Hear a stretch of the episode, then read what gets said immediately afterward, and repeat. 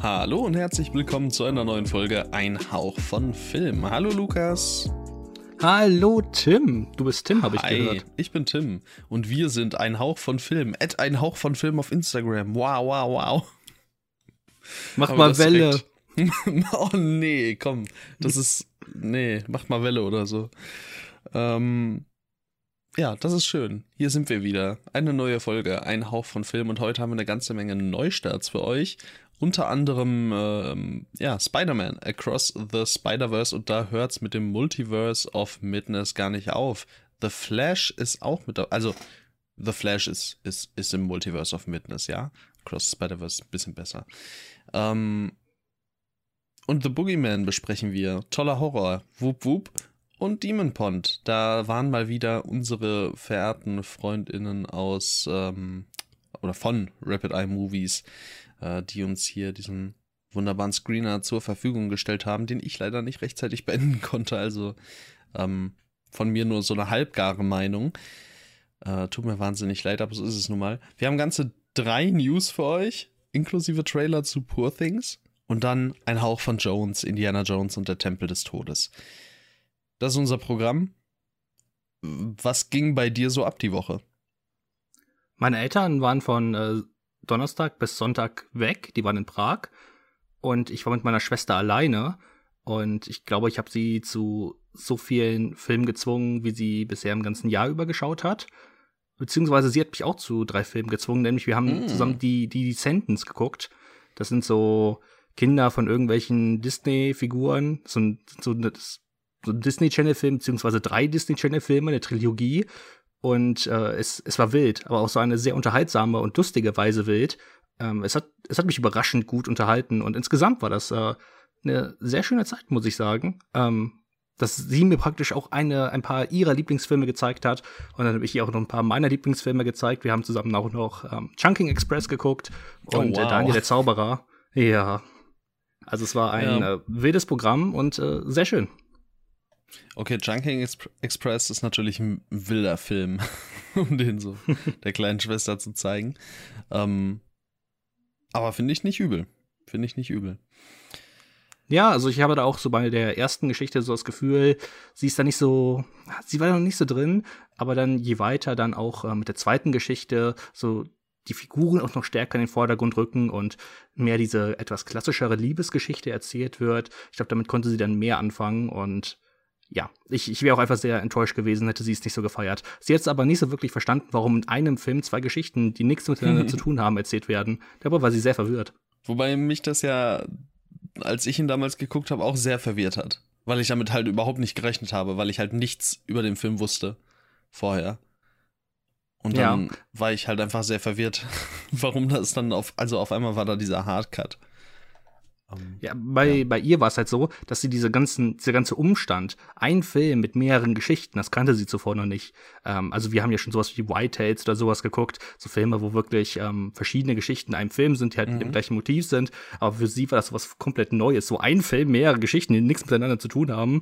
Was, was soll das? Warum, warum macht, warum macht man nicht einfach mehrere Filme daraus? Ja. ja, Ehrlich. das war, das war ganz lustig. Ja, Was ging kann ich dir? mir vorstellen.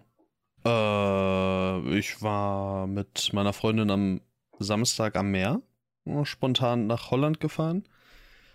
Ähm, und da war ganz wild, dass ähm, wir dann abends noch tanken waren. Und dann habe ich heute in der Uni auf mein Handy geguckt und war in meiner, meiner Banking-App. Und ich habe äh, exakt auf den Cent 20 Euro getankt und diese 20 Euro wurden auch abgebucht, also noch nicht abgebucht, aber stehen als geplante Abbuchung fest. Und auch stehen da von der gleichen, von der gleichen Tankstelle, nur eine Minute eher, 125 Euro. Alter, was? Und ich war natürlich in totaler Schockstarre, als ich das gesehen habe, weil ich mir so dachte, was denn da passiert, Alter? Habe ich da irgendwie jemandes Rechnung bezahlt oder so? Also es war so eine Zapfsäule, ne? Und da musste man halt vorher seine Karte reinschieben, bevor man überhaupt tanken konnte. Deswegen ergab das aber eigentlich keinen Sinn, aber ich konnte mir das halt gar nicht erklären. Und ja, scheinbar ist das in den Niederlanden so, dass, ähm, oder ich weiß nicht, ob in den Niederlanden oder ob auch bei anderen Zapfsäulen hier oder so. Ich persönlich, also hier persönlich bei mir im Umkreis gibt's sowas nicht, beziehungsweise ich nutze sowas nicht. Ähm, da äh, buchen die quasi erstmal so als, als ja, Absicherung für sich 125 Euro für den Fall, dass du halt am Ende tankst und nicht bezahlst oder so. Was ich irgendwie nicht ganz verstehe, weil du hast ja schon deine Karte reingeschoben, aber ich glaube, ich muss den ganzen Vorgang auch gar nicht checken, aber jedenfalls, das wird wohl gefixt. Ich habe eine Mail hingeschrieben auf Englisch und mir wurde in super gebrochenem Deutsch, wahrscheinlich weil die meine IBAN gesehen haben, geantwortet und es war sehr, sehr niedlich. Ähm, aber scheinbar wird da alles gut gehen. Okay, weil da kriegt man ja schon erstmal so einen kleinen Herzinfarkt. Ähm, Absolut. Warum sind da 125 Euro weg? Mhm. Ja. Nee, aber ansonsten war, war eigentlich alles in Ordnung. War ganz, war ganz cool. Ähm, ja, war noch irgendwas Wildes. Was hab ich? Ich habe Pearl noch mal gesehen. Und Ah ja, äh, bin jetzt, bin jetzt deutlich angetaner als noch beim ersten Mal gewesen. Jetzt, wo ich wusste, was das für ein Film ist. Also, das Mhm. hat wirklich gut getan. Und ich habe es tatsächlich dann auch noch geschafft, Spider-Man Across the Spider-Verse noch ein zweites Mal zu gucken, so ein bisschen meinen Frieden zu schließen. Hoffentlich auch ein bisschen mehr Verständnis von dir einzuheimsen heute. Mal Du sehen. verdammter Piep, Ähm, Piep, Piep, Zensur, Piep. Ich würde dich so gern beleidigen, aber du zensierst mich, Piep. Piep, piep, piep. Wir haben uns alle lieb. Und deshalb reden wir jetzt über Spider-Man Across the Spider-Verse. Und ich lese einfach mal die Inhaltsangabe vor, schätze ich. Mach das. Miles Morales kehrt für das nächste Kapitel der Oscar-gekrönten Spider-Verse-Saga Spider-Man Across the Spider-Verse zurück.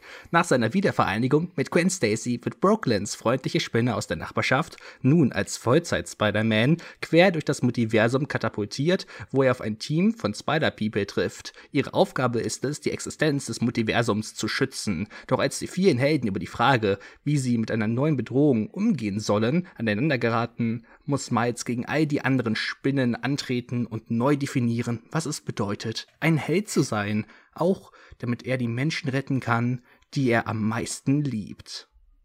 Wow. Spider-Man Across the Spider-Verse, meine Damen, meine Herren. Ja, Meine Raben, meine Beeren. meine Raben, meine Bären. Das ist auch einer der miesesten Sprüche, die du je gebracht hast. Verstehe ich bis, verstehe ich bis heute nicht. Aber Ja. okay. Ja, der bestbewertetste Film aller Zeiten auf Letterboxd. Stand jetzt. Immer noch? 4,63. Ui. Ich muss kurz nachgucken, was Come and See hat. Einen Moment. 4,57. Ui, noch die Nummer eins, aber nicht mehr lange. Bald Meinst du? Ja. Gib mir eine Ja? Woche. Ehrlich? Ja, safe. Ich meine, den haben jetzt. Einen Moment. 563.000! Ja, ja, eben. Das ist ja das Kranke. 509.387 Bewertungen. Also, Hm. was soll sich da noch groß tun? Ja, doch, ein bisschen was wird sich das ja noch tun. Da bin ich mir doch relativ sicher. Ja, klar. Also, ein bisschen was auf jeden Fall. Aber ich denke mal, Top 10 ist äh, secured für die nächsten Monate. Ich bin mal gespannt, wo er sich dann, also wenn man so bedenkt, dass sich jetzt so ein Everything Everywhere All at Once äh, mit einem Average von 4,4 auf Platz 28 angepindet hat, ist es immer noch wahnsinnig krass. Aber er ist ja dann doch schon ähm, relativ starken Anführungszeichen, wenn man bedenkt, dass er ja schon für auch eine kurze Zeit lang äh, auf der 1 war, dann doch noch mal ein bisschen runtergefallen. Ja, für eine Ähm, gar nicht so kurze Zeit eigentlich, ne? Ich glaube, das ist tatsächlich dann mit dem Oscar-Gewinn so ein bisschen passiert, weil dann natürlich mehr Leute geguckt haben, die, die Enttäuschungen. ja, und die dann auch so ein bisschen agendamäßig bewertet haben, würde ich sogar, würde ich sogar mit in den, mit in den Ring werfen. Nicht nur, nicht nur, aber auch. Ich meine, ich kann immer noch nicht so wirklich verstehen, wie man so einen Film wie Everything Everywhere All at Once, selbst wenn man ihn nicht mag, eine, so eine Bewertung geben kann von einem halben Stern oder einem Stern. So, keine Ahnung. Ja, und davon Das wird dann doch alleine eher hat wie Agenda. Er, ja, und davon alleine hat er zusammen äh, über 15.000. Ja. Über 16.000. Auf, äh, aber auch 1,5 Millionen Ratings. Von daher, ähm, ja, dann äh, wird sich da wahrscheinlich doch im Laufe der Zeit noch was tun. bei Spider-Man. Aber ja, wir wollen jetzt ja nicht nur über ein Average reden, was wir seit vier Minuten tun, sondern über den Film. Und ähm, du hast in den Mund genommen, äh, dass das gute Stück für den besten Film bei den kommenden Oscars nominiert werden wird. Ich habe mich, äh, ich habe mich nach dem Kino, als ich aus dem Kino rauskam, habe ich mich so sicher damit gefühlt. Und jetzt so zwei Wochen später denke ich mir so, ich glaube, er bräuchte noch mehr. Ich glaube, er bräuchte noch mehr Agenda. Ich glaube, man müsste noch lauter sein. Ähm, ich ich habe ein bisschen Angst, dass der Take doch nicht aufgeht, aber ich würde es mir sehr wünschen. Nicht, weil Spider-Man Across the Spider-Verse der beste Animationsfilm ist, den es jemals gab und jemals geben wird. Aber ich finde, es ist dieser, es könnte dieser Animationsfilm sein, der endgültig ähm, auch der breiten Masse endlich die, die künstlerisch, die, also Animation als Kunstform, dass der breiten Masse mitgeben kann. So ähnlich, was Parasite halt für den ähm, fremdsprachigen, nicht englischsprachigen Film gemacht hat.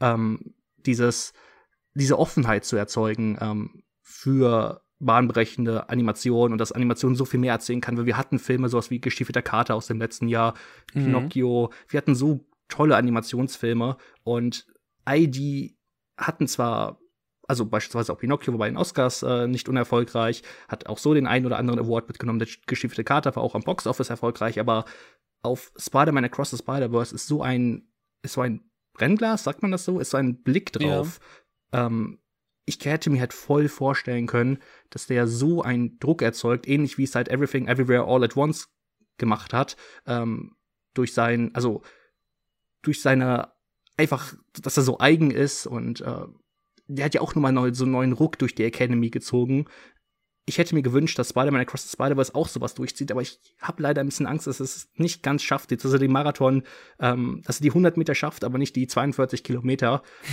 Vielleicht der dritte Teil, aber ah, ich würde es mir so sehr wünschen. Ja, das könnte ich mir auch vorstellen. Ich, ich glaube, ihm tut da halt nicht so gut, dass man schon so ein bisschen wusste, auf was man sich quasi einstellen kann. Also, das hat Into the Spider-Verse ja schon so ein bisschen gemacht, ne? Also, klar, er, er, er macht jetzt hier auch nochmal neue Sachen und ein bisschen mehr, aber vielleicht auch gerade da die Tatsache, dass äh, es eben Teil 1 eines Zweiteilers im Grunde ist.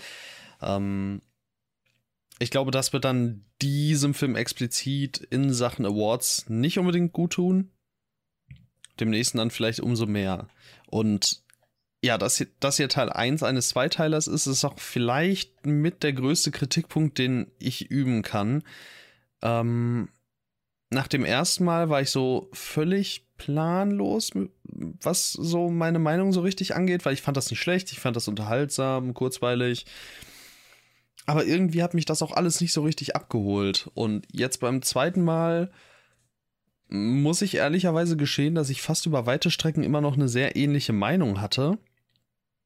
Ähm, und ich kann mir vorstellen, dass es so ein bisschen daran liegt, dass sich dieser Film doch relativ losgelöst von Teil 1 betrachten lässt. Also natürlich nicht in Gänze, was die Figuren und ihre Dynamiken angeht, sowieso nicht.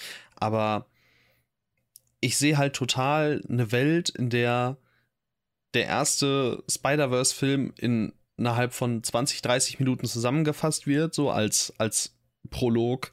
Und dann kommt halt dieser Zweiteiler bestehend aus Across the Spider-Verse und Beyond the Spider-Verse? Ja, ja. Ja. Und ich weiß nicht, ich muss auch sagen, also dieser Film jetzt so alleinstehend, ich glaube, er ist mir einfach nicht rund genug am Ende. Und das, also es klingt ein bisschen blöd, weil bei, bei dem Average, ähm, ich denke, ich, super viele Leute werden sagen, oh mein Gott, dieser Film ist so wahnsinnig rund oder so. Aber ich glaube, dadurch, dass ich einfach nicht so richtig absehen kann, so was, was, was machst du jetzt alles? Wie genau gewichtest du jetzt in Zukunft die einzelnen Aspekte und so? Ähm, ich, ich kann mich da leider irgendwie noch nicht so ganz fest auf alles die ganze Zeit einlassen. Und ähm, ja, kann mir vorstellen, dass dieser Film enorm davon profitieren wird, wenn Beyond the Spider-Verse rauskommt, dass sich das dann alles irgendwie fügen wird. Aber Stand jetzt ist, glaube ich, das so mit der Hauptpunkt, aus dem ich leider nicht so krank euphorisch bin wie viele andere und wie beispielsweise du. Ich glaube, wir müssten das nochmal, also du hast gestern, ich finde es ein bisschen ärgerlich, dass du gestern schon auf ganz gut auf Discord beschrieben hast oder genau dieses Beispiel auch verwendet wurde. Das mir sogar noch, bevor ihr da auf, auf Discord drüber geschrieben habt, ähm, ist mir das Beispiel eingefallen, worauf ich dich ansprechen wollte. Nämlich, weißt du es? Weißt du, welchen Film ich sagen möchte? Ähm. Äh, Dune? Ja, Dune. Ja. Denn das ist ja ein Film, wo ich jetzt auch, wo ich mich mit meinen Freunden darüber unterhalten habe und die auch sagen, Dune ist so ein Film, Part 1, der wird extrem davon profitieren, wenn der zweite Teil draußen ist. Und ein Mhm. Problem, was ich auch mit Dune habe, Problem ganz, ganz, ganz starken Anführungszeichen, ähm, was mir aber auch erst Sterne bei dir, ne? wirklich, ja, Oder fünf Ähm, waren es ja zeitweise.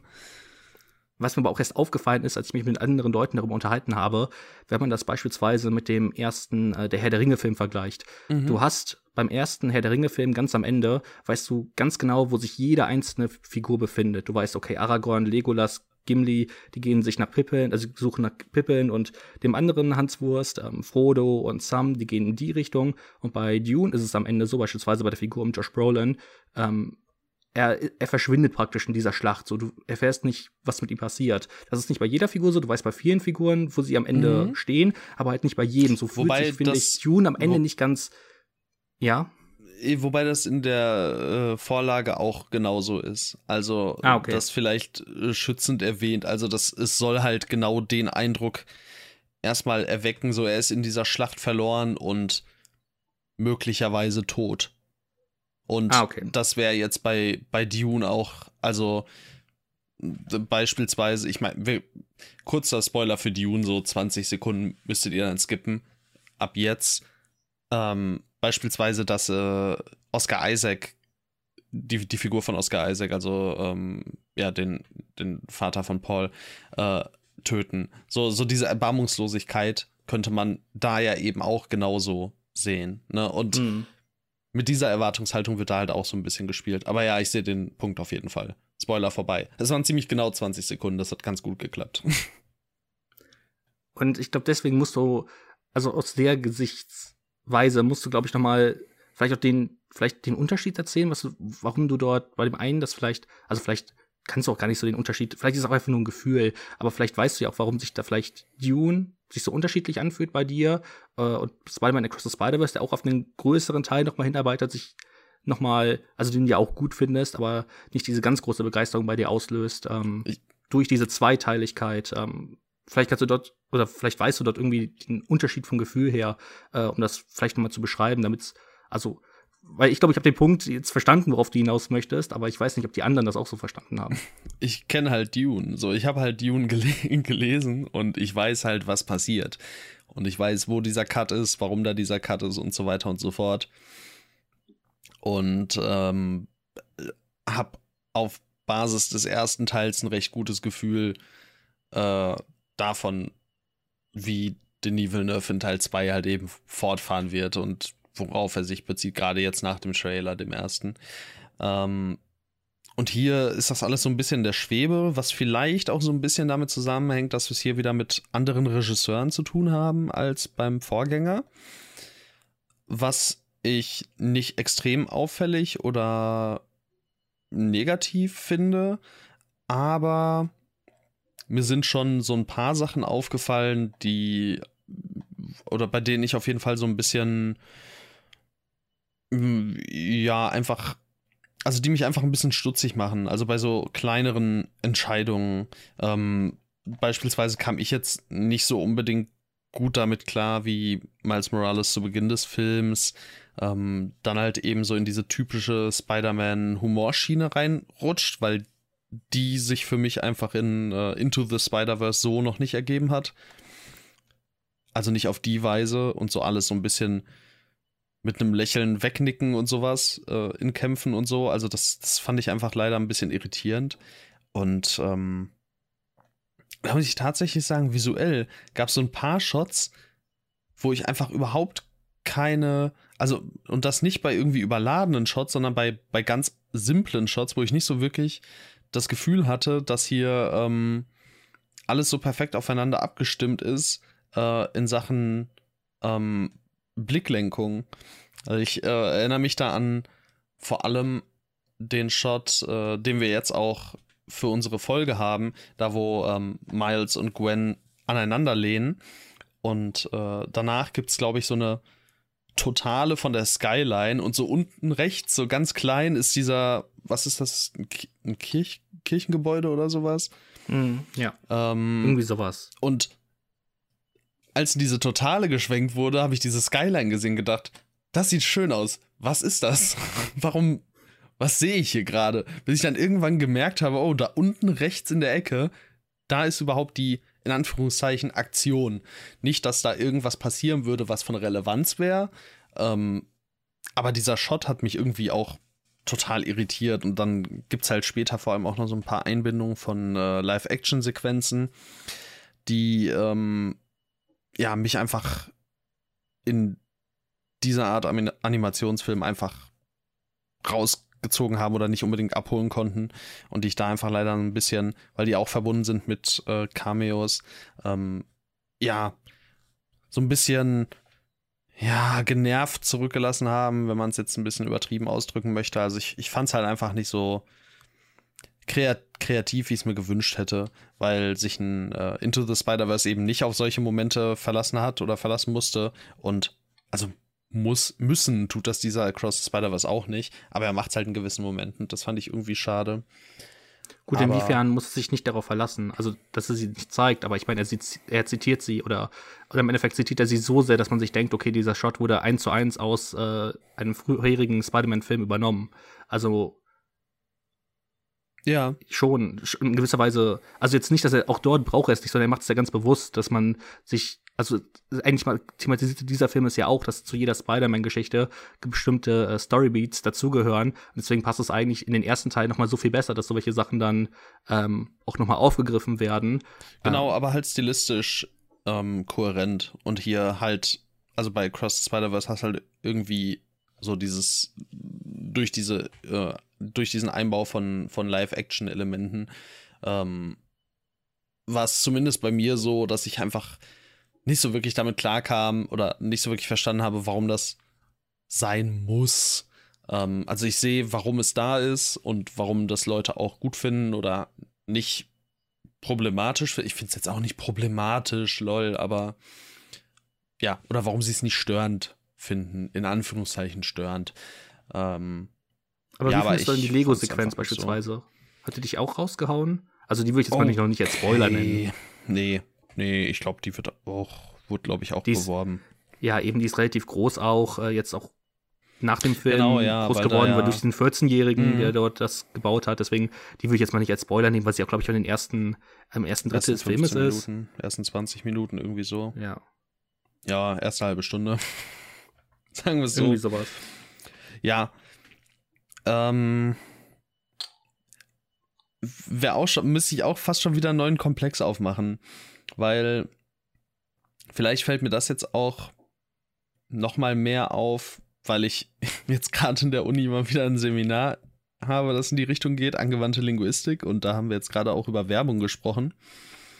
Und ähm, also erstmal fand ich die Ein Einbindung von einer Lego-Dimension okay, vielleicht auch schon einen Ticken zu weit an der Realität, in Anführungszeichen. Ähm, Wäre, glaube ich, auch was, was ich nicht unbedingt so gebraucht hätte. Aber sowohl das als auch vor allem ähm, später gibt es, ich verstehe beim besten Willen nicht warum, eine Hyundai-Produktplatzierung. Und ja, ist dir auf. Ja, ich, ich fand das so merkwürdig. Also ich glaube, bei ähm, No Way Home gab es ja auch schon eine Hyundai-Werbung. Äh, aber also halt eine wirkliche Werbung mit äh, Tom Holland und ähm, Jacob Latimore? Oder wie heißt er? Ich weiß es, ich weiß ehrlich gesagt nicht. Jacob. Jacob. Jacob Latimore. Nee, das ist ein, das ist ein anderer. Mist. Verdammt. Spider-Man Home. Sein, sein Freund? Sein Freund, ja. Heißt er nicht Jacob? Ich weiß es ehrlich gesagt nicht. Er heißt Jacob Batalon. Batalon. Jacob Batalon. Ja, jedenfalls äh, dass da scheinbar so Sony, Spider-Man, Hyundai, dass das irgendwie so zusammenpasst, okay. Aber also, dass dann in diesem animierten Spider-Man-Film auf einmal eine Hyundai-Produktplatzierung mit drin ist und so, ähm, hat mich halt auch wieder. Also, das sind so kleine Momente, wo ich einfach nicht verstehe, wie haben die es denn jetzt in diesem Film geschafft?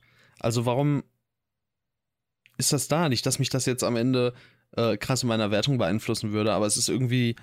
Ich fand es leicht irritierend.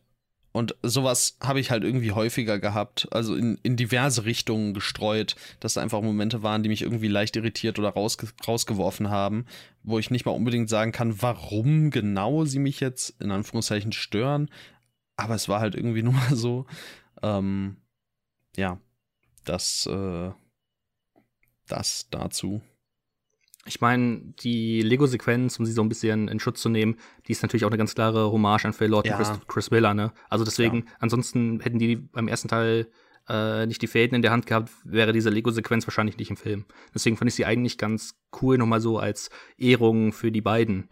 Ähm, aber bevor wir weiterhin über die Lego-Sequenz sprechen, ähm, möchte ich dir erstmal beipflichten, beim Beginn des Filmes nämlich, diese, wie du es so gesagt hast, dieses als Miles Morales so beginnt, am Anfang diesen Spidey-Humor einzubringen, mhm. habe ich mir auch gedacht, hm, mhm. ich weiß nicht, das, das gefällt mir irgendwie nicht so richtig. Und ich war auch kurzzeitig, so in den ersten 30, 35 Minuten, auf eine leichte Enttäuschung gefasst, denn ich fand das, ähm, ich, ich fand es jetzt nicht schrecklich oder so. Ich fand eigentlich gerade die Beziehung zwischen ähm, Gwen und Miles ähm, ist eine der großen Stärken im Film ähm, gerade auch der, den Anfang um Gwen, als dann diese ähm, Vulture aus der Renaissance-Zeit auftaucht, ähm, das fand ich aus animationstechnischer Sicht einfach nur beeindruckend und als Einstieg in den Film sehr cool, aber über die Animation und sowas wollen wir sicherlich äh, gleich auch nochmal sprechen. Aber ähm, diesen, diesen Einstieg um Miles Morales, der so coole Sprüche bringt und mhm. diesen Humor,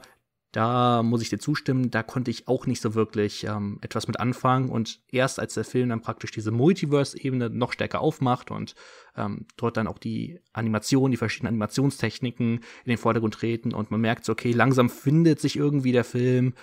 Ab da war ich halt ähm, richtig gefangen und in den Sog gezogen und es, er wurde für mich um Minute für Minute besser. Ähm, ich finde insgesamt ist Across Spider-Verse so ein Film, der hat mich am Anfang wirklich, ähm, habe ich, wie, wie ich schon gesagt habe, habe ich nicht erwartet, dass er mich am Ende noch so krass ähm, begeistern wird. Äh, durch verschiedene Themen, die er in der Story aufmacht, um Schicksalshaftigkeit und äh, auch um die Person Miles Morales, die ich so intelligent, frisch und einfach auch unerwartend fand, dass ich äh, echt sagen muss, dass sie, also als Superheldenfilm fand ich das mit der Thematik insgesamt auch dieses Superhelden-Seins aufzugreifen und wer darf ein Superheld sein, wie wird man super, ein Superheld, äh, das fand ich absolut genial. Und ich bin, freue mich riesig darauf, wie sie in Teil 3 damit, äh, damit ja. umgehen. Denn, ähm, also, was sie da wirklich aufmachen, ähm, da hatte ich echt Gänsehaut im Kino, weil ich nicht damit gerechnet hätte. Ich muss auch sagen, dass mir teilweise, also gewisse Elemente davon sind mir auch wirklich erst beim zweiten Mal aufgefallen, weil ich beim ersten Mal wirklich fast übermannt wurde von allem, was da so um meine Ohren geworfen wurde. Mhm. Und auch da muss ich fast schon wieder leichte Kritik reinwerfen. Äh, so sehr ich vor allem auch die ganze Dynamik zwischen den Animationsstilen äh, bemerkenswert finde und das Ganze hat mir auch oftmals sehr gut gefallen. Ähm, und auch vor allem die Dynamik zwischen den Figuren, das ist auch immer wieder wirklich ordentlich, besonders äh, Spider-Punk im Original gesprochen von Daniel Kaluuya, absolut fabelhaft. Äh, da freue ich mich auch darauf, mehr zu sehen. Mich war sehr froh, dass, ähm, ja, das wahrscheinlich im nächsten Teil von ihm noch mehr geben wird. Ähm, es geht um so kacken viel in diesem Film. Das ist der, das ist wirklich der absolute Wahnsinn. Also es geht um Miles, es geht um Miles und seine Eltern, es geht um Gwen, es geht um Gwens Vergangenheit, es geht um die Beziehung zwischen Miles und Gwen, es geht um das Multiverse, es geht um Miles als Superheld, als vielleicht ja, als, als vielleicht irrtümlicher Superheld. Ähm, es geht um Spot, es geht um Spider-Man 2099? 99? Äh, 2099, ja. ja, 2099. Äh, ja, genau, 2099. Ähm, und noch also wahrscheinlich auch seine Vergangenheit und sein wahres Wesen und es ist so viel und ich finde nicht, dass es dieser Film bereits schafft, das eben zufriedenstellen und vor allem rund auszubalancieren. Also beispielsweise bei Spot ist es auch so, irgendwann verschwindet er halt einfach. Ne, und das ist halt genau das, was du zum Beispiel vorhin auch bei Dune angemerkt hast. Irgendwann ist einfach diese Figur verschwunden und also ich finde es jetzt gerade bei Spot dann sogar fast noch ein bisschen bisschen krasser als bei äh, als bei einem Josh Brolin in Dune. Spot ist einfach der zumindest zunächst äh, etablierte Hauptantagonist. Und plötzlich ist er weg. Und natürlich geht's dann um äh, Miles und Spider-Man 2099, äh, Miguel O'Hara.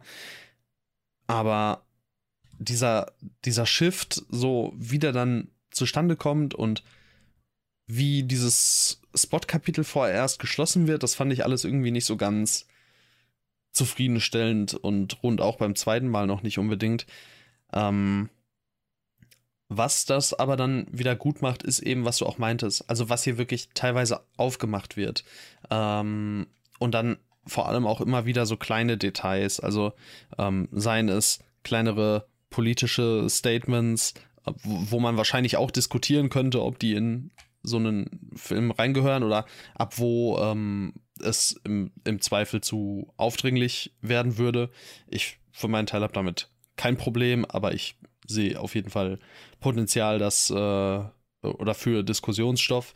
Ähm, aber vor allem bin ich auch auf einen äh, Tweet gestoßen, der so äh, Spider-Gwen, also Gwen Stacys ähm, Figur in eine äh, Richtung interpretiert hat, in der sich möglicherweise ähm, als äh, Geschichte von einer Transperson lesen lässt und das irgendwie, also so mit diesem Vorwissen oder mit dieser These, Lesart im Hinterkopf, ähm, war ich dann auch in diesem Film und habe gedacht, okay, ich, ich gucke mir das zumindest mal an, äh, wo es vielleicht in so eine Richtung Andeutungen geben könnte.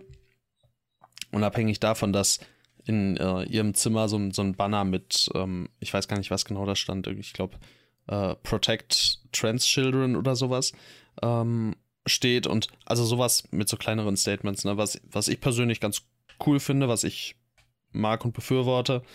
Ähm, und klar, es gibt hier, wie damals, es war auch bei Pixars Luca ein Ding, es gibt einfach gewisse Beats, die sich in viele Richtungen interpretieren lassen und so auch eben auf so eine Lesart zutreffen würden. Und ich finde es schön, dass sowas einfach möglich ist, also dass es möglich ist, in so einem Film so eine Lesart anzuwenden, ähm, dass so auch nochmal vielleicht ein breiteres Publikum von dieser Figur explizit angesprochen wird und äh, sich mit ihr ident identifizieren kann. Ähm, ja, und das sind halt so Kleinigkeiten, also Kleinigkeiten, das ist natürlich eigentlich eine sehr große Sache, aber es ist so, ähm, also es ist kein großer Punkt im Film und es ist halt so deine Interpretation, die das irgendwie so daraus macht und deshalb ähm, die Möglichkeit, dass dir das gegeben wird, äh, freut mich persönlich einfach sehr und ich hoffe, dass man auch von sowas dann ähm, im nächsten Teil noch ein bisschen mehr eben sehen kann und dass es so eben einfach weitergeht. Weil da liegt dann für mich wahrscheinlich die fast größte Stärke von Across the Spider-Verse, dass es dann eben doch, auch wenn auf eine etwas andere Art und Weise als der Vorgänger, wieder schafft, mit so, ja, in Anführungszeichen, ich sag, sag jetzt mal, äh, Young Adult Problems umzugehen weiß. Ja, obwohl ich sagen würde, das ist ja erstmal doch nur eine, nur eine Fantheorie, oder? Also ich würde jetzt nicht ja, nee, da, davon ausgehen, ist, dass genau, darauf... Das, genau, ich äh, hätte das jetzt auch wirklich wie bei, bei Luca eben gesagt, so du kannst das äh, in die Richtung lesen. Es äh, gibt halt eben auch zum Beispiel mit dem Protect Trans Children Banner, es, äh, es, es gibt Andeutungen, die das implizieren könnten, ähm, aber das ist äh, keine, keine bestätigte Lore oder sowas. Also aber alleine die Möglichkeit, dass, dass es diese Lesart gibt, unabhängig von, von Kanon, ist, finde ich, einfach eine ganz schöne Sache.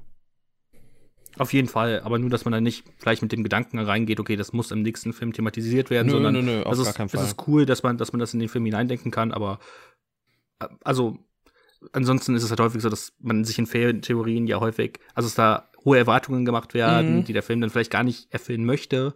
Ähm, und dass man da einfach dann nicht irgendwie zu sehr die Hoffnung hat, die Story geht in so in so eine Richtung und dann, dass man dann enttäuscht ist, dass die Story dann aber in so eine so eine Richtung geht, die vielleicht ja auch gut ist, aber dass man dann erstmal so enttäuscht ist davon, dass die Story nicht die Wendung nimmt, die man sich eigentlich erhofft hat, äh, dass man dann so ein bisschen enttäuscht ist, so dass man Ja. halt sich da im Kopf behält, okay, es, es ist erstmal nur eine Fantheorie und wenn es kommt, ist es cool und wenn der Film eine andere gute Sache daraus macht, dann ist es auch immer noch cool. Ja. Ähm, ja, dann würde ich auf jeden Fall noch ähm, darauf eingehen. Also ich muss noch mal über die Animation sprechen. Ähm, Mach das. Denn wir hatten, wir hatten es ja gerade schon kurz angerissen. Äh, Monolog, komm. Ja, äh, sehr gerne, denn ich fand's unfassbar cool, wie der Film mit äh, Animationsstilen spielt. Also ich habe ja gerade schon am Anfang diese Sequenz eingesprochen, wie also dieser Prolog um äh, Gwen, Gwen Stacy äh, mit diesem Renaissance Vulture, wie er auch designt war. Und ich finde, das war auch schon direkt so ein, also du hast, du wirst direkt so reingeworfen äh, in den Film mit verschiedenen Animationsstilen, weil der Animationsstil von der Gwen Stacy Welt ja auch ein anderer ist als in der Miles Morales Welt. Ähm, das wirkt hier häufig so mit äh, Wasserfarben, hatte ich das Gefühl. Ähm, auch wie dann beispielsweise auch die Haarfarbe sich im Laufe der verschiedenen, ich benutze mal hier extra das Wort Panels verändert, also von verschiedenen Bildern des Films. Das fand ich auch ähm, einfach, einfach cool und eigen. Und diesen Renaissance-Vulture, wenn man sogar noch so sieht, dass er so, also wie auf den so ein bisschen herumgekritzelt ist, das war einfach, also das sind einfach Details, in die ich mich einfach total verliebt habe.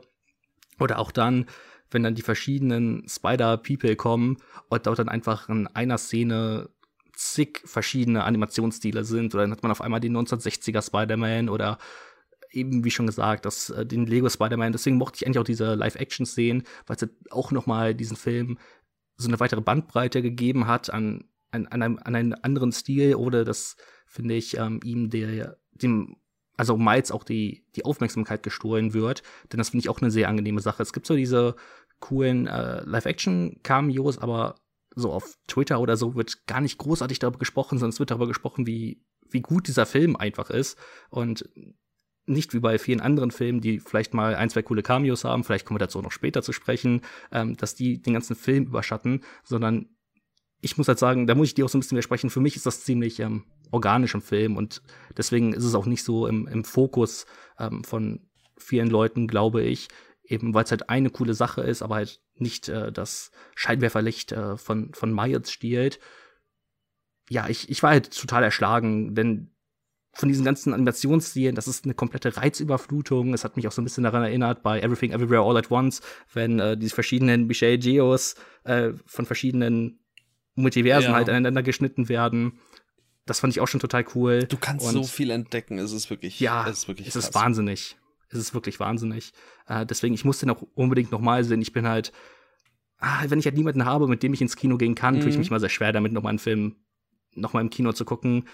Ich hab's Du musst nämlich deinen eigenen Schweinehund überwinden. gemacht. Ja. Ja. Also ich auch da hat's zeitlich eigentlich gar nicht so richtig perfekt reingepasst, aber so komm, ich wenn's klappt, dann mache ich das jetzt, weil ich, ich wollte ja halt auch, ne? Also ich, ich wollte ja Mhm. zumindest noch mal mit dem Wissen, was das für ein Film ist, ihm eine Chance geben, ähm, um und dann halt eben auch besser zu verstehen, okay, was ist eigentlich mein in Anführungszeichen Problem und äh, ja, wenn man jetzt noch mal auf diese dieses Überladene eingeht, du kannst wirklich, vor allem dann später, wenn man so die ganzen Spider-People in dem Bild hat, du könntest da wirklich pausieren und wahrscheinlich dir jede einzelne Person angucken und so viele Sachen entdecken und es wäre so wild und wahnsinnig. Also, ah, ich muss auch sogar, da, es gibt doch, ähm, es gab doch diese äh, britische Spider-Woman in diesem Film.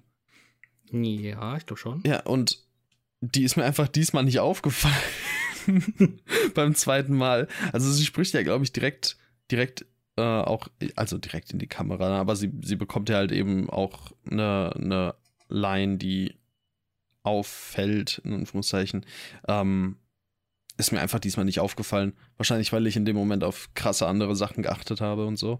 Ähm, also hier gibt es so wahnsinnig viel. Es, es ist wirklich krass. Absolut. Und ähm, ich finde aber nicht nur die Animation machen einen tollen Job, sondern auch die ähm, Synchronsprecher dahinter. Ich würde den Film zwar nur auf Deutsch gucken, mhm. aber ähm, ich finde, ich bin halt ein großer Fan von Brian Terry Henry. Äh, ich habe ja schon bei, wie ist mal der Film mit Jennifer Lawrence, den wir vorhin Oscars besprochen haben? Ähm, ähm, das war Crossway. Crossway. also ich bin ein riesiger Brian Terry Henry Fan seit Atlanta und ich wusste gar nicht mehr, dass er in A New Universe ähm, den Vater von Miles ähm, gesprochen hat. Mhm. Und äh, also, ich finde es einfach, ich finde es einfach cool, dass er dann auch hier eine doch mal eine größere Rolle einnimmt, eben weil dieser Elternkonflikt auch äh, schon, also schon sehr viel Beachtung mhm. findet im Film, gerade mhm. so in den ersten, im ersten Drittel mhm. und dann am Ende. Das fand ich leider wirklich äh, hier im Vergleich zu dem in A New Universe Into the Spider-Verse verhältnismäßig plakativ. Also ich glaube, es ist gar nicht viel plakativer oder so. Ähm, aber ich könnte mir vorstellen, dass der Eindruck bei mir deshalb zustande kommt, weil ich mir jetzt eben dann jetzt mehr erwartet hätte. Und mhm. dann geht es halt wieder unter in diesen ganzen verschiedenen Plots, die aufgemacht werden. Also in, äh, in den verschiedenen Story, Story Beats. Plots, also Plot ergibt ja dann in dem Zusammenhang gar nicht, gar nicht wirklich Sinn. Ähm, da werden so viele Stränge aufgemacht und das dann nicht alles irgendwie krass ausgearbeitet werden kann, ist klar. Aber ja, ich glaube, das hat mich eben auch noch nicht so krass zufriedenstellen können, deswegen. Ich glaube halt, dass es halt in Teil 3 eine ganz wichtige Rolle einnehmen ja, wird. Bestimmt. Und also deutet ja auch beispielsweise dann das Ende des Filmes an. Mhm. Und ich freue mich einfach, weil ich halt einfach Brian Terry Henry so unfassbar cool finde. Und auch er als Vater von Miles. Ich finde, also, also das fand ich auch war eigentlich eine ganz coole, ganz coole Idee ähm, am Anfang, diese Verbindung eher als, äh, er ist Lieutenant oder keine Ahnung, was auch er für eine Rolle genau übernommen hat, aber dass er als, keine Ahnung, ich glaube, er war Captain, äh, dass er, er als Captain, Captain, stimmt, er wird Captain, äh, dass er bei so eine Bindung zu Spider-Man hat und eigentlich ist es ja Miles und dann, das, da fand ich auch die Sprüche eigentlich ganz lustig, dass, dass dann Spider-Man so, dass er gar nicht genau wusste, wie er damit umgehen soll, weil ja. es ist sein Vater, aber er kann es seinem Vater nicht sagen. Ich, das war, fand ich auch einfach ein, das waren coole Momente zwischen den beiden. Ähm, da hat für mich auch der Humor dann funktioniert. Ja. Also auf jeden Fall deutlich besser als zum Beispiel im, äh, im direkten Zusammenspiel mit äh, Spot in diesem in diesem kleinen Laden. Das hatte für mich nicht so gut gepasst. Aber ja, im Großen und Ganzen ähm, haben wir es ja auf jeden Fall mit einem sehr kreativen und auch guten Film zu tun. Das, ähm, ja, kann ich, kann ich nicht oder möchte ich nicht äh, ihm nicht abreden oder absprechen. Ähm, ich bin auch einfach sehr gespannt, auf Teil 3. Ich glaube, der, also ich glaube wirklich, dass Teil 2 und 3 zusammen als ein riesiger Film wirklich grandios sein wird. Aber so alleinstehend, habe ich noch meine Problemchen. Er ist halt eigentlich wieder, und ich glaube, die gleiche Ausdrucksweise haben wir, beziehungsweise habe auch ich schon bei Dune verwendet. Er ist ein Versprechen. Er ist ein Versprechen. das kann sein. Für einen dritten Teil, bei Dune war es ein zweiter Teil, der die Storybeats nehmen wird und daraus einen Film erschaffen wird, wo wir wirklich sagen werden, okay, der hat nochmal, der hat's noch mal von anderes Level geschafft. Und ich finde es auch super cool, dass sie jetzt schon gesagt haben, okay, wir planen diesen, diesen Spider-Man-Film erstmal als, oder die Spider-Man-Filme, also Across, äh, nee, in New Universe, Across the Spider-Verse und äh, Beyond the Spider-Verse als Trilogie und wir machen um Miles Morales auf jeden Fall danach nichts mehr. Und ich glaube, das ist auch die beste Idee, weil sie wirklich alle ähm, Storybeats zu einem Ende bringen müssen. Es, kann, es darf eigentlich keiner mehr offen bleiben. Und wenn man so bedenkt, wie die Produktion aussah und dieses eine Produktionsbild, ich glaube, darüber haben wir auch gesprochen im Podcast, als das erschienen ist mit dieser weißen ähm, Wand, wo diese ganzen, die ganzen äh, Sticker drauf waren und die ganzen Pfeile und. ich erinnere mich, glaube ich, gar nicht, gar nicht mehr dran. Das war auf jeden Fall praktisch die ganze Story von, von den ja. beiden Filmen, ähm, wo man aber nichts drauf erkennen konnte, weil es so viel war. Ich glaube halt wirklich, dass sie sich wirklich was gedacht haben bei den beiden Filmen. Und auch wenn du jetzt vom zweiten Teil noch nicht komplett vom Hocker gerissen wurde, ich glaube, gerade dann ähm, im Zusammenspiel mit dem dritten Teil wird das aber noch passieren. Denn ich hoffe einfach wirklich, dass sie sich da ähm, viel, viel Gedanken bei gemacht haben und dass dann spätestens der dritte Teil dann wirklich den auch der breiten Masse propagiert. Animation ist Cinema und ja, wenn das mit dem dritten Teil nicht passiert, dann keine Ahnung. Ich, ich möchte auch nicht von meinem Take abraten, dass äh, der bei der zweite Teil bei den, bei den Oscars als bester Film nominiert wird, weil wenn es am Ende doch passiert, bin ich der größte Idiot, der es ursprünglich gesagt hat und dann gesagt hat, nee, passiert doch nicht. Deswegen ich äh, bleibe bei meinem Take. Aber wenn es der nicht schafft, dann muss es der dritte Teil schaffen oder es wird nie passieren. Ja.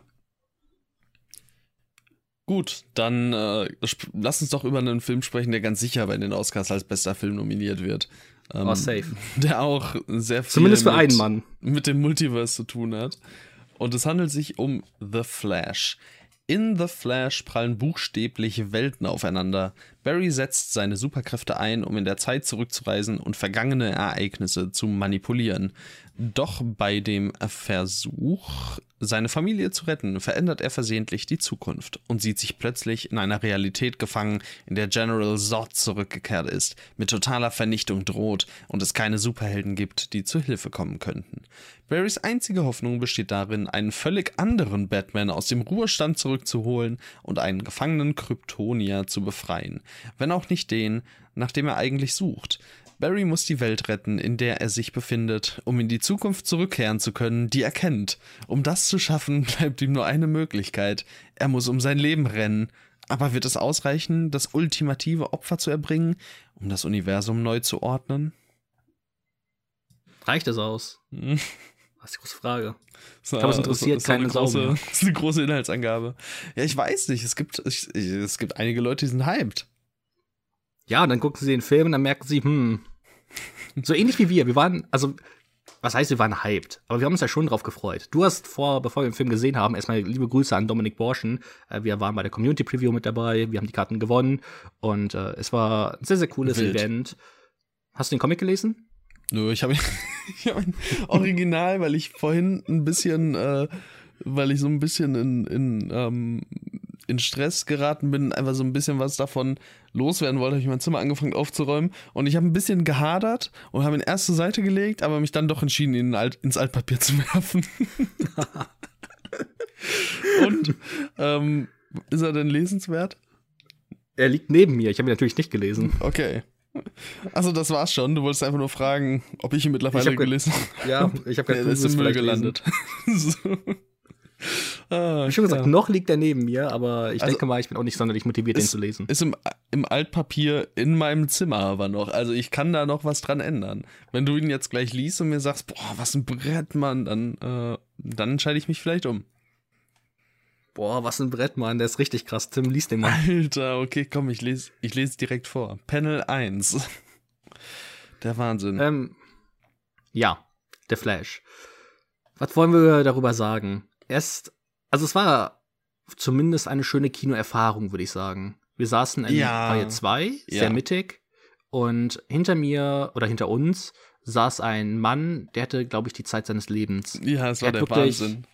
Er hat über jeden einzelnen Witz gelacht und er hat seine Begleitung auch immer wieder erklärt, was da gerade im Film passiert. Ja. Und eigentlich kann ja diese Diskrepanz, wenn man selbst den Film nicht so gut findet und die Person hinter dir oder neben dir den übertrieben abfeiert, mhm. kann das noch mal so eine, kann es eigentlich noch mehr Wut erzeugen, sowas ich, bei mir und Cocaine bei, bei, bei, mir war das bei Bullet Train der Fall. Ich fand das so krank ätzend, dass da jemand gefühlt das erste Mal im Leben eine Actionkomödie gesehen hat. Das war der Horror. Naja, das ist, das ist natürlich peinlich hier. Bullet Train auf einmal ja, von der Seite her Cocaine anzugreifen. ist der witzigste Film des Jahres gewesen. Was hast du? Safe. Safe. Ja. Du hast ihn ja auch gesehen.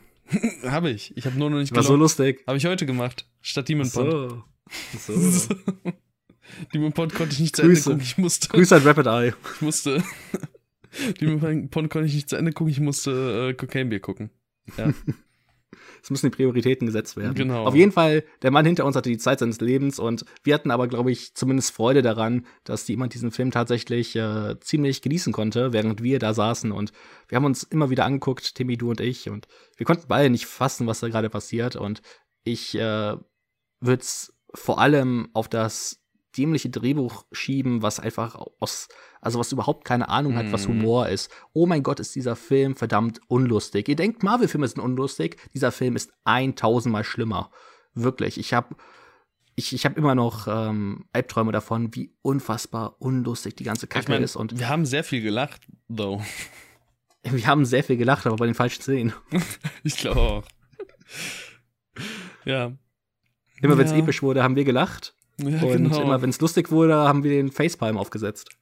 Es, es hat auch wirklich geholfen, ähm, dass der Typ hinter uns halt alles kommentiert hat. Also in so, in so Momenten, ich, weiß, ich, ich muss ihn immer wieder herausstellen. Es gibt einen Moment, in dem, äh, schleichten, in dem schleichen sich äh, die beiden Versionen von Ezra Miller, ähm, also vom Flash, in, in so eine Geheimbasis und einer stößt halt etwas um und alle gucken dann ihn an, weil das natürlich laut war und alle werden aufmerksam und dieser, dieser Typ, ich hoffe, er wird das irgendwann vielleicht hören, hat einfach wirklich gesagt, oh, jetzt gucken ihn alle an.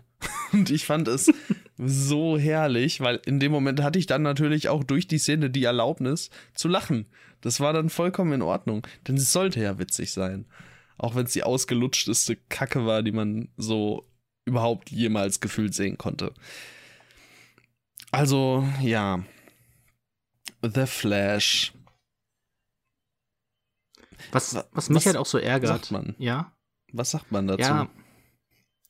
Ich also erstmal der Regisseur ist Andy Muschietti. Andy Muschietti hat die beiden S-Teile gemacht, dafür ist er ziemlich mit der bekanntesten. Er hat Mama gemacht und ich finde von der Inszenierung her, nur von der Inszenierung, von der Kameraarbeit und sowas, ist der Film an sich nicht schlecht. Der hat ein paar Ideen, längere längere Einstellungen, die sind auch nochmal deutlich länger als beispielsweise bei Marvel Superheldenfilmen, also jetzt wenn man das mit keine Ahnung Tor 4 oder so vergleicht, ähm, ich würde schon sagen, dass er sich da irgendwo was traut. Das Problem ist, dass ähm, Special Effects äh, Apartment traut sich auch etwas, nämlich eine abgrundtief hässlichen, abgrundtief hässlichen Mist, ich benutze nicht das äh, SCH-Wort, abgrundtief hässlichen Mist abzuliefern, der auf irgendeinem Niveau von einem billigen PS4-Spiel äh, ist. Also das konnte man schon nach dem ersten Trailer absehen. Ja, Diese Szene am Ende mit, äh, mit Supergirl und Michael Resident. Evil Level.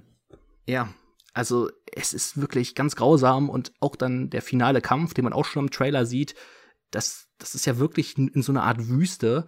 Das ist so ideenlos. Es ist so leer. Es ist krass. Da wird wirklich null Aufwand irgendwie in coole Sets oder in, in irgendeine, Abwe in irgendeine visuellen Abwechslung gesteckt. Dieser Film ist einfach port hässlich.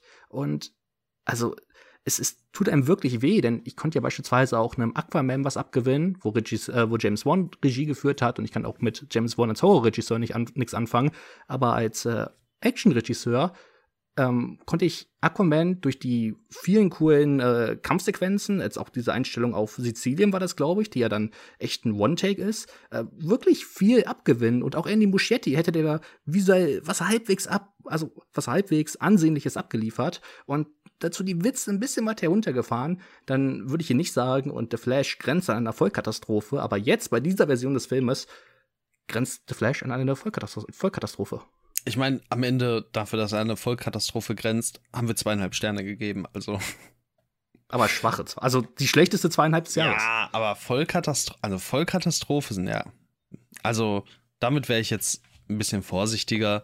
Äh, klar fand ich, also ich fand den, mittelmäßig, schwach mittelmäßig, aber unterhaltsam in seinem Mist. Sagen wir es mal so. Und ich meine, wir hatten, ich, ich, war total verwirrt, als ich ihnen das DCEU-Ranking reingetan habe, weil das dieses Jahr aktualisiert wurde und dann ist mir aufgefallen, damn, wir hatten ja Shazam 2 dieses Jahr. Vollkommen der vergessen, dass der Film existiert. Ja, natürlich ist er besser, aber der ist sich auch vollkommen im Klaren darüber, dass er Quatsch ist. Und das äh, ist, glaube ich, ein, ein, sehr großer Unterschied zwischen diesen beiden Filmen. Denn The Flash versucht halt wirklich so auf Biegen und Brechen überepisch zu sein und bringt dann aber halt so diesen typischen Superheldenfilm-Humor, der damit komplett im Kontrast steht. Es funktioniert einfach nicht. Also es geht nicht, dass du auf der einen Seite so verzweifelt versuchst, so episch zu sein und dann mit so billigem Slapstick-Humor und derartigem Quatsch ähm, Lacher erzeugen möchtest. So, das, es ist ganz schwierig, das irgendwie in Einklang zu bringen. Mach das eine oder mach das andere oder mach halt Abstriche bei einem der beiden Aspekte, aber nicht auf diese Art und Weise. Und wenn dann am Ende deine größten Pluspunkte sind, dass es Momente in der Inszenierung gibt, gut, das gebe ich ihm dann noch, dass Ezra Miller das gut spielt. Ähm, ich persönlich war jetzt kein Fan von seiner komödiantischen Darbietung, äh, von der komödiantischen Darbietung von Ezra Miller. Ähm, aber das, was Miller auf einer emotionalen Ebene abruft, ist wirklich fein. Also ist gut. Ähm, most memorable sind die Cameos. Und das ist eigentlich nicht Sinn der Sache, glaube ich. Also klar, der bewirbt natürlich auch ganz exzessiv äh, Michael Keaton. Ähm, aber über ihn hinaus ist, äh, sind halt dann die restlichen Cameos, die dann eben noch so mit dazu gehören, die größten Cheering Moments. Ähm, und ja, ich weiß nicht, ob das dann so ein erfolgreiches Unterfangen war. Könnt ihr euch daran erinnern, als ich bei Across the Spider-Verse gesagt habe, dass die Cameos äh, nicht Twitter beherrschen werden, sondern die Twitter beherrscht, dass es einfach ein sehr, sehr guter Film ist. Bei The Flash wird es so sein, dass die Cameos Twitter beherrschen werden. So, die Cameos, die da sind, die werden nach dem ersten Tag geleakt. Es gibt auch lustige Bilder. Wurden ja teilweise schon geleakt. Also ich ja, habe vor Monaten schon, schon, von, von, von diesen Cameos eben gelesen. Und ihr solltet euch auch, ähm, solltet ihr auf Letterbox unterwegs sein, hüten, denn es stehen nur verhältnismäßig wenige ähm, SchauspielerInnen aufgelistet. Und äh, ein ganz großer Cameo ist äh, darunter und springt dann natürlich sofort ins Auge. Also ähm, ja, solltet ihr da vielleicht nicht reingucken. Ähm, ich würde auch ganz gerne noch mal kurz auf äh, Ezra Miller eingehen. Mhm. Ähm, ich habe nämlich ähm, am Wochenende auch vielleicht lieber morgen, so heißt er glaube ich in Deutschland, The Perks äh, of Being Wallflower, äh, The Perks of Being a Wallflower mhm. gesehen. Ähm, da spielt er tatsächlich eine der Hauptrollen, auch in einer komödiantischen Art und Weise, auch ähm, relativ extrovertiert. Und ich fand ihn richtig gut, auch komödiantisch.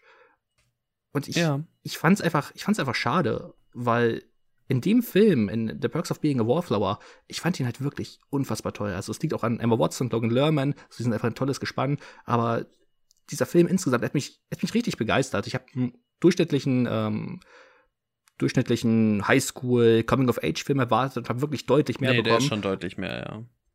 Ich sehe auch gerade, ja. dass der eine 4-0 hat, das ist ja heftig. Ich, ähm, äh, ich war auch sehr überrascht, aber absolut verdient hat er die, hat er die 4-0 meiner Meinung nach. Ähm, und ich wusste halt echt nicht, dass, dass Ezra Miller damit spielt. Und ich kannte halt Ezra Miller auch nicht so wirklich als äh, verdammt guten Schauspieler, außer natürlich in den fantastischen Tierwesen-Filmen von, äh, von Harry Potter, Fantastic Beasts.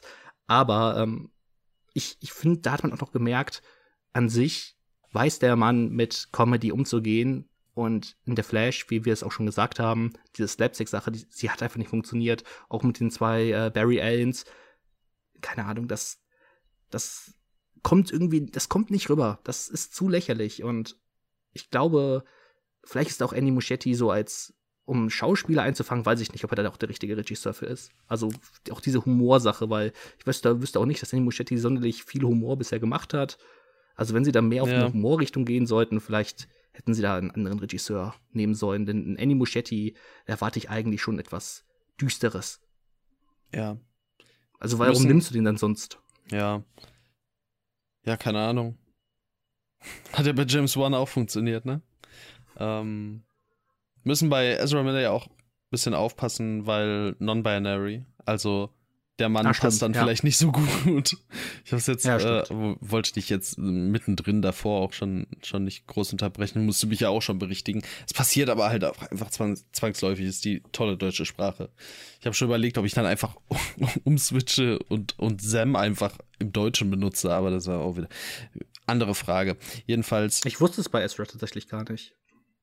Boah, da haben wir. Oh, ich weiß gar nicht, ob wir da nicht schon mal drüber gesprochen haben bei Zack Snyder's Justice League oder so. Ich meine, es kann einfach sein, Hm. dass ich es vergessen habe. Oder, aber oder im Zuge der, der ganzen äh, gerichtlichen ähm, Thematiken, die haben wir ja auch mal angerissen, zumindest. Ähm, ja, ist ja auch, also ist natürlich nicht egal, aber ist äh, jetzt für die Situation gerade. Ähm, wir hatten ja, haben ja keine böse Absicht verfolgt oder so. Ähm, Nochmal kurz zu Perks of Being a Wallflower. 4,0. Was ich da ja so krass finde, also ich kannte auch da das Buch ja vorher schon. Und das, äh, der Film ist ja von dem Autor des Buches. Also der hat da Ach, halt eben auch Regie geführt. Und wenn ich mich nicht irre, war das halt auch sein erster Spielfilm. Ich sehe gerade 1995 hat er was gemacht. The Four Corners of Nowhere. Ich darf es nur leider gerade nicht antippen aus irgendwelchen Gründen. Oh, 110 Minuten. Okay, dann ähm, scheinbar doch nicht sein Spielfilmdebüt. Andererseits haben diesen Film 29 Leute gesehen. also, ich glaube, man kann es durchgehen lassen, zu sagen, es ist ein Spielfilmdebüt. Im ein Zweifel. professionelles, also ein bisschen größer aufgebaut Ja. ist auf jeden Fall dann. Aber das ist, finde ich, irgendwie total cool, weil sowas hat man natürlich super selten. Also man hat es ja häufiger, dass äh, Autoren ihre Bücher selbst ähm, in ein Drehbuch umwandeln. Bei ähm, Gone Girl hatten wir das zum Beispiel ja auch, da die Autorin ähm, ja auch dann das Drehbuch halt verfasst. Äh, aber hier dann auch wirklich die Regie zu übernehmen, das ist schon ziemlich cool. Ähm, ja. Und vielleicht auch dann eben der Schlüssel dazu, dass da am Ende eine 4-0 bei rauskommt. Müsste ich auch wirklich Ja, mal gucken. Ist wieder ewig her, dass ich den mal gesehen habe. Wenn ich das gewusst hätte, dann ähm, wäre es, also dann hätte ich sofort nach dem Film verstanden, warum der so aus einem Guss und so rund wirkt. Mhm. Denn äh, wenn, also ich wusste auch nicht, dass er vom Buch basiert. Ähm, und das macht dann natürlich total viel Sinn, wenn der Autor vom Buch ähm, dein eigenes Buch verfilmt, dann weißt du ja so viel mit seinen Figuren und mit ihren Kämpfen, ähm, inneren Kämpfen anzufangen. Aber es- vor allem ist er ja auch inszenatorisch echt voll in Ordnung. Also Ja. voll in Ordnung ist sogar untertrieben. Der ist ja, der ist ja halt einfach gut. Der ist halt einfach wirklich gut. Ich könnte jetzt nicht, ähm, habe ihn wie gesagt nicht präsent genug vor Augen, um jetzt äh, ihn in den Himmel loben zu können oder sowas. Aber der ist ja halt auch einfach wirklich ein guter Film. Ähm, und das kommt dann halt eben nochmal bestärkend dazu. Krass. Aber gut, wir sind weit weg von The Flash und das hat seine Gründe. wir fanden ihn jetzt beide nicht so, ähm, nicht so wahnsinnig gut, aber aktuell hat er auf Letterboxd eine 3-3. Ich hab's gesagt. Ja, Hat warte gesagt, mal ab, sich- warte mal ab, warte mal. Ah, ich, ich sag, ich sag, der wird noch relativ lang bei drei bleiben. Leider. 3-0, Ich, sag ich ich. verstehen würde, warum. 3-0. Bis wann? Der ist ja jetzt hier auch noch gar nicht draußen, ne?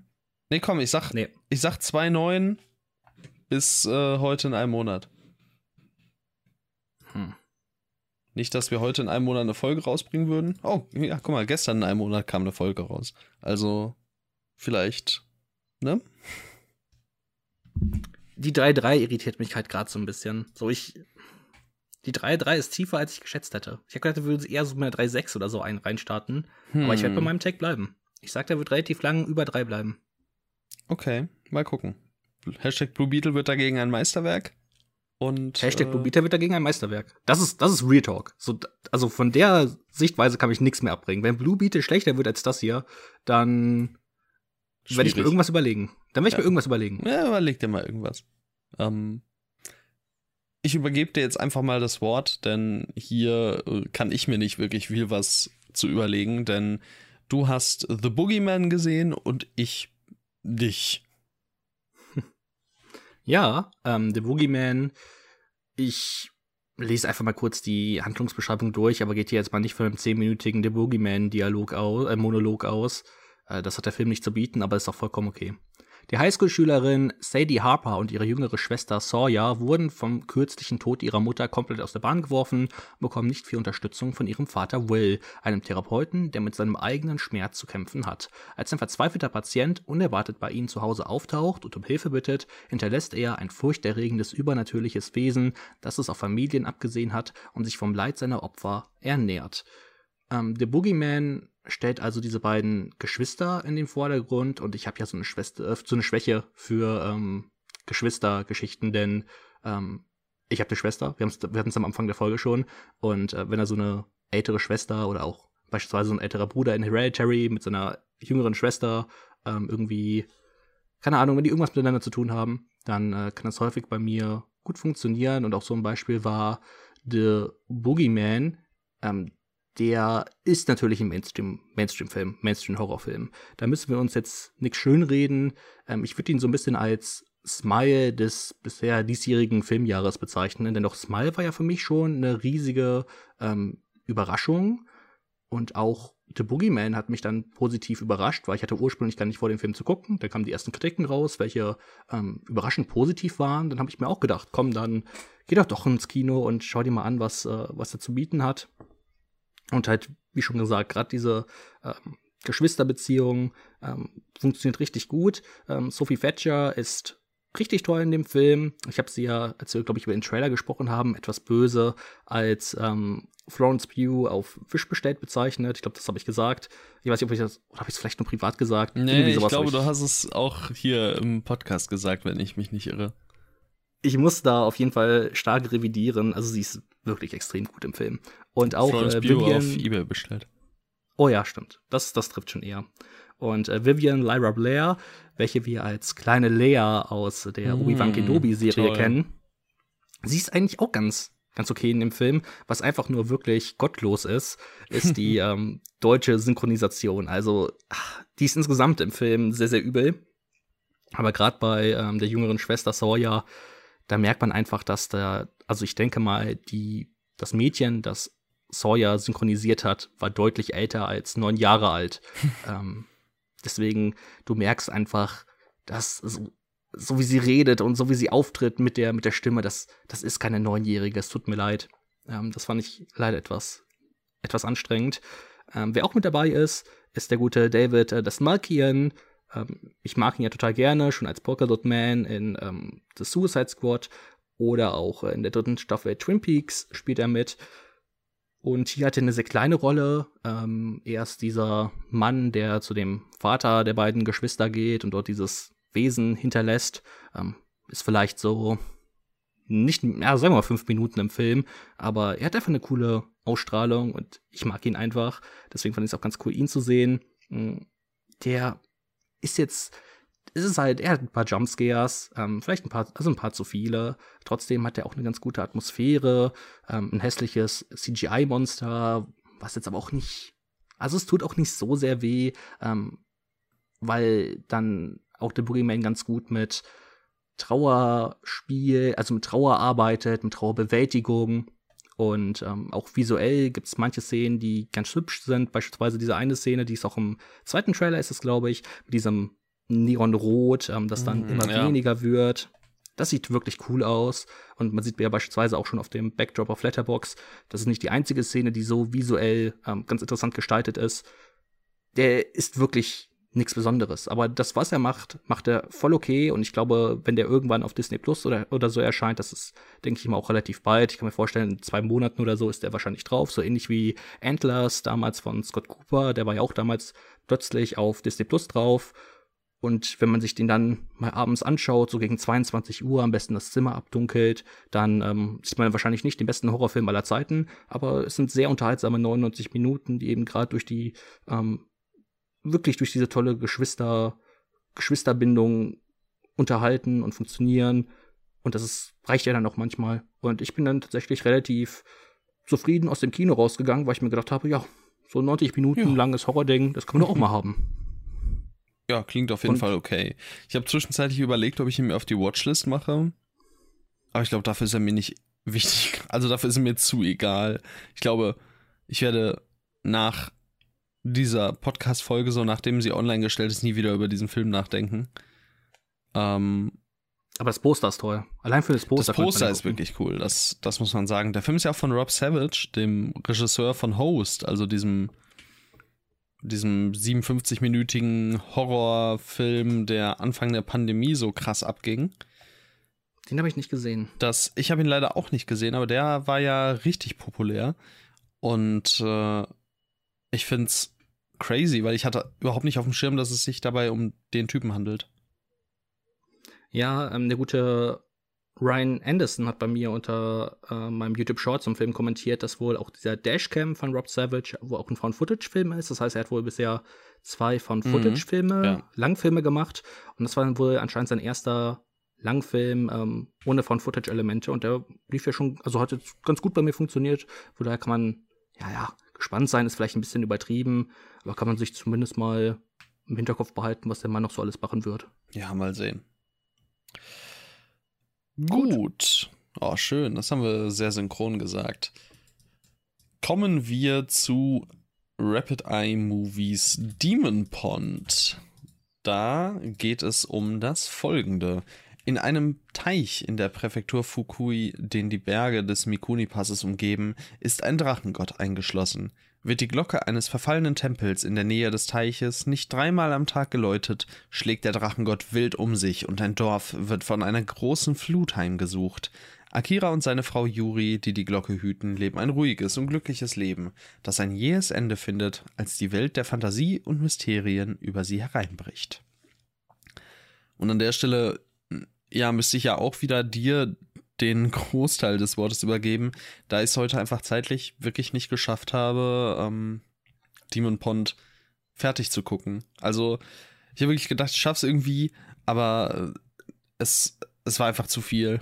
also, es war wirklich zu viel mit Uni, mit allem drum und dran, mit dem Rest, den ich für den Podcast gucken musste. Und dann ähm, muss ich ehrlicherweise auch gestehen, ähm, war mir beispielsweise der Across the Spider-Verse Rewatch äh, gestern ähm, nur einen kleinen Tacken wichtiger als Demon Pond gestern schon zu sehen. Dann habe ich es heute probiert, ich habe es nicht ganz geschafft, aber ich hoffe, ich kann zumindest so ein bisschen mitreden. Denn eine gute Stunde habe ich, äh, hab ich gepackt und ich werde auch auf jeden Fall noch zu Ende gucken. Oh Gott, du Armer, du hast die erste Stunde gesehen. Du mhm. war schon ziemlich zäh, oder? Ja.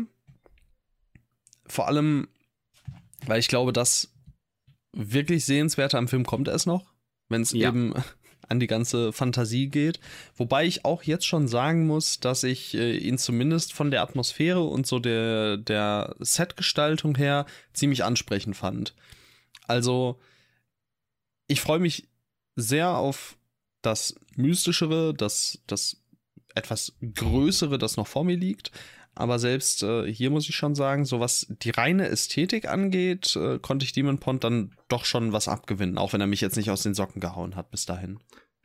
Absolut, also von den Sets her und das Visuelle ist ähm, wirklich sehr schön anzusehen. Ich meine, wir dürfen noch nicht vergessen, der Regisseur ist Masahiro Shinoda, der hat 1964 Payflower gemacht, über welchen wir vor ein paar Folgen erst gesprochen haben. Und äh, zu dem Zeitpunkt hatte er ja auch schon Under the Blossoming Cherry Trees gemacht. Ähm, welchen ich, glaube ich, in irgendeiner Hooptober-Folge mal angesprochen habe oder auch, glaube ich, kurz vor Payflower, welcher auch ähm, visuell äußerst schön war, vor allem halt durch diese ganzen Kirschbäume. Ähm, der hatte einen sehr tollen visuellen Stil, deswegen war ich da eigentlich auch darauf vorbereitet. Auch schon das Poster hat ja eigentlich was Mystisches und was visuell Ansprechendes ähm, ja versprochen. Und in der zweiten Hälfte, beziehungsweise zweiten Hälfte ist vielleicht auch noch ein bisschen sehr nett gesagt, so im letzten, ja, im letzten Drittel äh, kann ja auch das voll, das Versprechen dann auch vollenden. Und ähm, gerade wenn diese Yokais halt auftreten, dann äh, finde ich das Make-up ziemlich cool. Obwohl du, glaube ich, auch schon die Krabbe und sowas gesehen hast, oder? Die, die Krabbenperson? Ich glaube schon. Bin mir gerade gar nicht sicher. ist ja auch so ein bisschen Müsste ich jetzt ein Bild von sehen. Whoopsie.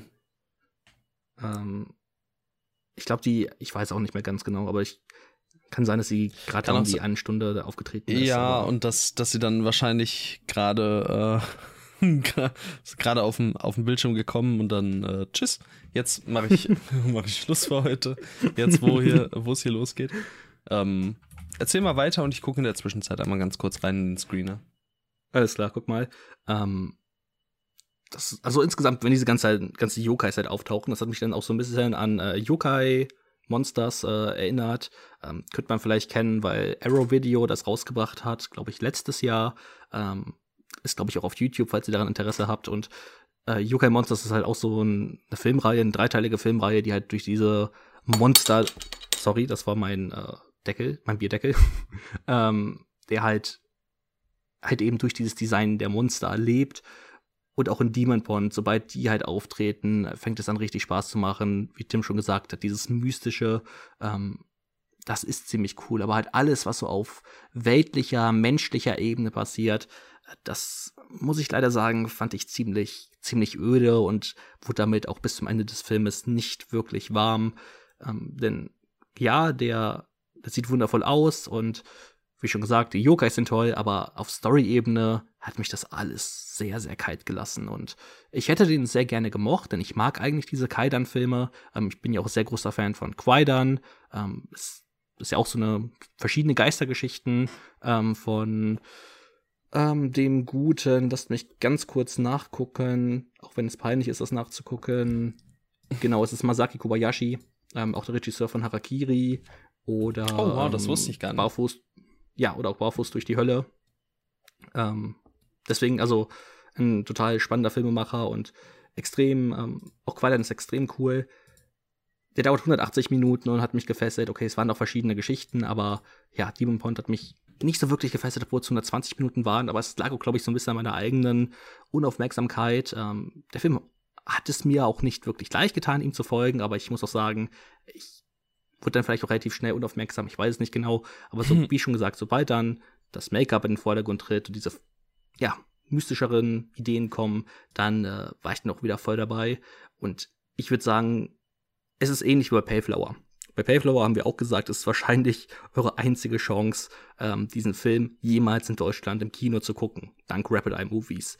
Von daher, falls ihr Interesse habt am japanischen Kino, falls ihr irgendwie Geistergeschichten mögt, japanische Geistergeschichten, vielleicht kennt ihr sowas wie Kwaidan oder Onibaba, irgendwie sowas, ähm, oder ihr mögt insgesamt das japanische Kino um die 70er, vielleicht ein bisschen früher, ihr habt auch kein Problem damit, wenn es vielleicht noch ein bisschen träger zustande kommt, dann geht ihr doch einfach hinein, denn was großartig falsch macht ihr natürlich nicht. Wir haben gerade schon gesagt, das Setdesign ist toll. Ähm, Kamera. Alles Visuelle. Ja. Da würde ich mich und, anschließen. Ich habe gerade nachgesehen übrigens. Ähm, ja. Ich glaube, zwei Minuten weiter und ich wäre zur Krabber gekommen. so. ähm, Was Design ist cool, oder? Ja, es sieht sehr, sehr wild aus. Also allein die Arme natürlich dann. Ähm, ich habe jetzt keinen krassen Blick drauf geworfen, aber das sieht schon sehr cool aus. Also ich bin auch gespannt dann, wie es weitergeht. Ich könnte mir auch vorstellen, dass ich ihn vielleicht einen Tacken besser finde als du. Ähm, ja. Ja, Punkt. Falls ihr äh, ins Kino gehen wollt, dann guckt auf jeden Fall auf der Internetseite von Rapid Eye Movies ähm, vorbei. Da sind alle Kinotermine aufgelistet. Ähm, falls ihr wirklich Interesse daran habt, dann könnt ihr so eigentlich auch ganz gut planen, wann der bei euch laufen wird, weil ich glaube, jetzt kommt jetzt zwar also in Anführungszeichen offiziell ist der Kinostart am 17. oder so, also halt jetzt am Donnerstag. Aber ähm, bei Eye Movies ist es halt auch so, dass die halt häufig die Filme ins Kino bringen, wann es passt. Das heißt, es kann mhm. auch sein, dass der da nochmal in drei Wochen oder erst in drei Wochen bei euch in der Stadt läuft. Ja. Guckt einfach mal auf der Internetseite vorbei. Ähm, wie schon gesagt, sehr, sehr limitierter Release. Aber falls er bei euch in der, in der irgendwo in der Nähe läuft, dann ähm, kann man sich den auf jeden Fall mal angucken. Amen. Amen. Gut, dann besprechen wir jetzt einige News und so viele hatten wir gar nicht. Es gab einen neuen Trailer zu Poor Things von Yorgos Lantimos. Und äh, da waren wir ja beide, vor allem nach dem ersten Trailer, doch sehr gespannt drauf wieder. Also weiterhin. Ich glaube, ich habe so lächerliche Wörter benutzt, wie es könnte der beste Film des Jahres werden. Hm. Und Siehst du dich bestätigt? Nachdem ich einen zweiten, ich sage, das wird der beste Film des Jahres. Oh, Punkt. wow, okay, crazy. Es sieht, es sieht so skurril aus, ich liebe die Sets, das Make-up. Mhm. Es könnte, also obwohl, es ist schwierig, weil Guardians of the Galaxy hat halt wirklich emotional so viel bei mir rausgehauen, aber ich sehe, ich sehe auf jeden Fall, es könnte sein, dass ich den 5 von 5 gebe. Aber selbst wenn es nicht am Ende das absolute Meisterwerk wird, ich glaube, es wird mir richtig gut gefallen, denn verrückt und skurril und einzigartig, das wird's auf jeden Fall. Ich bin auch sehr, sehr gespannt. Ich ähm, war ja nach dem Trailer extrem angetan. Auch dieser hier gefällt mir wieder gut. Ähm, ich freue mich sehr darauf. Ich sehe so ein bisschen die Gefahr, dass er vielleicht einfach zu skurril, zu abgedreht für mich ist. Wobei ich auch voll sehe, wie ich mich da sehr drin suhlen kann. Also ist wirklich, äh, kann totales Hit or Miss sein. Ich bin sehr gespannt. Ich werde mir vor Poor Things bestimmt noch mal den ein oder anderen Lantimos-Film anschauen, den ich äh, bereits kenne. Lobster. Vor allem Lobster, Killing of a Sacred Deer, The Favorite möchte ich dann auch noch mal sehen. Ähm, ein Hauch von Lantimos? Ein Hauch von Lantimos, nie Idee. Ich glaube, hier gab es ja auch noch kein Release oder so, ne? Oder September oder irgendwie. Ja, ich glaube Oktober oder keine so. Ahnung. Oder? Ja, haben wir Oktober, ja noch November. Zeit. Haben wir noch sowas. Zeit. Äh, ein, ein Hauch von Jorgos oder ein Hauch von Lantimos, das Witcher. Ein Hauch von ähm, Gyros. ein Hauch von Gyros, weil griechisch, lul. Ja, ich bin ja bald auf Kreta. Und dann muss ich mir ja Gyros äh, genehmigen. Ist ja bestimmt so das größte Vorurteil überhaupt, dass es da überall nur Gyros gibt. Also es gibt hm, natürlich nicht nur Gyros da, es ist auch, glaube ich, kein bekanntes Vorurteil oder so, aber ich weiß nicht, ob da, ist da wohl Gyros das beliebteste Essen? Oder so das, das Essen? Ich glaube nicht. Ich denke, da ist eher sowas wie Souflaki oder Hätte so. Hätte ich jetzt auch gedacht, ja. Bin gespannt. Auf jeden Fall äh, werde ich mir da geilen Schafskäse gönnen. Da bin ich ja riesiger Fan. Kann es übrigens sein, dass im Trailer Margaret Qualley und Christopher Abbott kein einziges Mal gezeigt wurden? Ich sehe sie gerade hier im sein. Cast. ich, ich, ich wollte auch gerade sagen, Christopher spielt mit. Ich wusste gar nicht, dass Christopher Abbott mitspielt, um ehrlich zu sein. Also ich hatte es jetzt gerade wieder nicht auf dem Schirm. Das heißt, ich wusste es nicht. Ne? Ich glaube, das einzige Problem von Poor Things könnte sein, dass er nicht weiß, wann er enden sollte. Dass er vielleicht so 130 Minuten dauert und ich weiß nicht, ob das nötig ist. Ähm, aber da hat er eigentlich Lantimos bisher auch keine Probleme mit, dass der großartig Überlänge oder so erzählen musste. Wenn mhm. er so ein mhm. sehr, sehr unterhaltsames 100-Minuten-Ding daraus macht, oder 110 Minuten, ich glaube, das, das würde schon vollkommen ausreichen. Ich bin gespannt. Wir dürfen gespannt sein, denke ich. Und ähm, ja, ich persönlich freue mich sehr auf Poor Things. Ähm, vor allem Mark Ruffalo hat es mir auch total angetan, äh, weil seine Art, so dieses sehr theatralische ähm, eben darzubieten, mir wirklich, wirklich zusagt, weil es eben nicht so, ich habe es dir im Vorhinein schon gesagt, nicht so bierernst und dadurch so ein bisschen lächerlich äh, ähm, rüberkommt, wie bei einem Kenneth Brenner in den äh, Mord im Orient Express Film und das wirkt hier halt einfach sehr ironisch und das sagt mir zu. Ich bin echt gespannt, was das dann am Ende des Tages wird. Ich hoffe einfach, dass das so geil wird. ich freue mich da einfach ja. sehr drauf, wirklich. Gut, sehr geil ist eigentlich eine sehr gute Überleitung, denn die beiden Regisseure, über die wir als nächstes sprechen wollen, haben ja bereits dieses Jahr einen sehr geilen Film herausgebracht. Mhm. Ja, ähm, Scott Beck und Brian Woods machen einen neuen Film, Heretic. Es geht um zwei Missionare, die versuchen, einen gefährlichen Mann zu konvertieren. To convert stand da. Ich habe, also ich weiß nicht, ob es irgendwie in dem Kontext eine andere ähm, Bedeutung hat to convert. Ich habe auch mir nicht äh, die Mühe gemacht, weiter zu suchen. Ähm, Mache ich jetzt mal ganz ich schnell. Das gut. Konvertieren. Ansonsten kann ich ja noch mal sagen. Umwandeln, umstellen, umfunktionieren. Also für die Leute, die natürlich keine Ahnung von Film haben und nicht wissen, wer Scott Beck und Brian Woods sind, sie haben dieses Jahr den fabelhaften 65 gemacht, welchen ich ja tatsächlich ziemlich mochte. Das war dieser Action-Dino-Film mit äh, Adam, Adam, Driver, Driver der und? und einer jungen Dame, die wir, glaube ich, auch letzte Folge erwähnt haben, aber ich habe ihren Namen vergessen. Und was für einem Film hatten wir sie denn nochmal mit dabei? Kamen wir doch mal auf sie? Äh, es nicht. war die junge. Wir hatten es war irgendwas gesehen. Sie war Ariana Greenblatt. Ja, und die genau. war die genau. junge Version von Gamora in Infinity stimmt, War. Stimmt, stimmt, stimmt. Und sie spielt ein Barbie mit. Ja, ja, sie ist überall. Das ist so. Ja, das ist gut. Sind sie alle irgendwie. Aktuell ich finde gerade so junge DarstellerInnen sind irgendwie immer überall gerade. Das ist auch äh, hier mit Amanda Stanberg, die jetzt auch bei ähm, Across the Spider-Verse und so da war. Also auch die sehe ich irgendwie gerade überall. Habe ich so das Gefühl. Ja, doch. Das ist wild. Ja. Ja, aber ähm, auf jeden Fall 65 war ein absoluter Banger und äh, du fandest den ja auch ziemlich gut und wir muss, ich musste dich gar nicht äh, zu einer anderen Meinung, äh, Meinung konvertieren. genau, ja. Und gecastet wurde in diesem Film Heretic ähm, Hugh Grant. Es klingt so gut. Ja, ich mir das. bin einfach sehr gespannt, was das am Ende wird. Äh, vor allem in welche Richtung es geht. Muss man einmal gucken, ob hier überhaupt schon Genre oder so stehen. Jedenfalls, ähm, ja, gib mir mehr Hugh Grant, immer, immer her damit. Scott Beck und Brian Woods, äh, 65 war völlig fein. Muss mir noch Halloween Horn angucken und dann, ja, mal sehen, wie es weitergeht. Weißt du, ob Halloween Horn ähm, in so eine, also ist der so komödiantischer oder ist das? Nee, ich so glaube, der ist schon, ja, ich meine, der ist schon ernst, das ist schon einfach Thriller. Okay. Sonst hätte ich vielleicht gedacht, dass äh, ich kann mir Hugh Grant nicht in der ernsten Rolle heutzutage vorstellen. Von daher. Mal sehen. Ja, gut. Wir werden sehen. Das kriegt er schon gut. hin. Äh, es kommt ja, ja wir waren gerade schon. Oh, mach, mach, mach. Nimm das Ruder ja, in die Hand. wir waren gerade schon beim Thema geil. Und äh, es kann ja einfach nur geil weitergehen. Nämlich, gut, ob jetzt ein Ocean's Eleven Prequel zwingend nötig ist, das ist die eine Sache. Aber wenn es mit Ryan Gosling und Margaret Robbie äh, kommt, welche ja schon in Barbie beweisen werden, dass sie ähm, zusammen ein Paar für die Ewigkeiten sind, ein Paar für die Filmgeschichte, dann äh, klingt das auch ziemlich cool beim Ocean's Eleven Prequel. Und äh, was genau haben sie davor? Tim. Äh, das bin ich.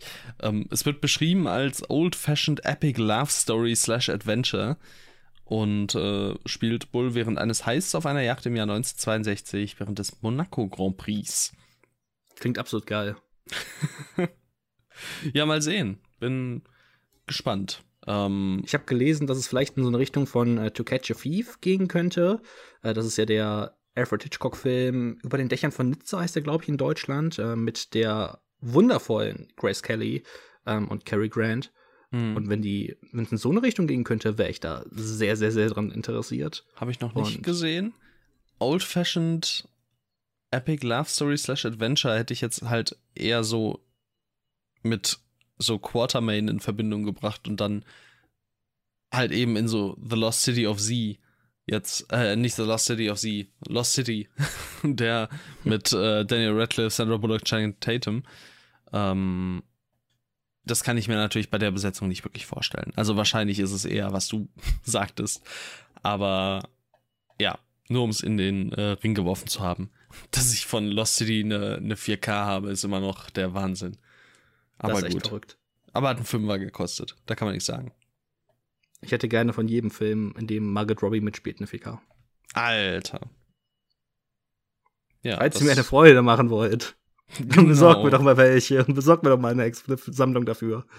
Wer was. Ja, und das äh, waren dann auch schon unsere News. Da haben wir ähm, wirklich wenig diesmal gehabt. Ähm, aber gut. Ey, Gott sei Dank jetzt was. noch mal jetzt noch mal irgendwie halbe Stunde. Ja, das News. hätte ich auch nicht gebraucht. Das wäre über gewesen. Nee, das, das reicht. Dafür haben wir jetzt so eine Stunde Indiana Jones und der Tempel des Todes bei einem Hauch von Jones. Wow. Das war so schön. Ja, ich weiß nicht, ob wir eine Stunde über Indiana Jones und der Tempel des Todes reden, aber ich lese mal vor, worum es geht. Das nächste Abenteuer von Indy ist im Jahr 1935, ein Jahr vor den Ereignissen des ersten Teils angesiedelt. Indiana Jones entkommt den Klauen eines Unterweltbosses von Shanghai. Er kann mit der Sängerin Willie Scott und seinem kleinen zehnjährigen Gefährten aus Shanghai entkommen. Unglücklicherweise stürzt die Fliege auf dem Weg nach Indien in den Bergen ab. Nach einer gefährlichen Wanderung gelangen sie zu einem zu einem abseits gelegenen und einsamen Dorf in Indien. Die armen Bewohner versuchen die Hilfe der drei Fremden zu gewinnen. Sie möchten ihren Shiva-Stein wieder in ihrem Dorf haben, sowie die entführten Kinder der Dorfbewohner. Zu diesem Zeitpunkt kommt das Abenteuer von Indy erst richtig in Fahrt. Von wo ist diese Inhaltsangabe? Von blu-raydisc.de, oh, die das direkt von der Blu-ray genommen haben, glaube ich. Oh, wow, das ist ja der Wahnsinn, ist ja schrecklich.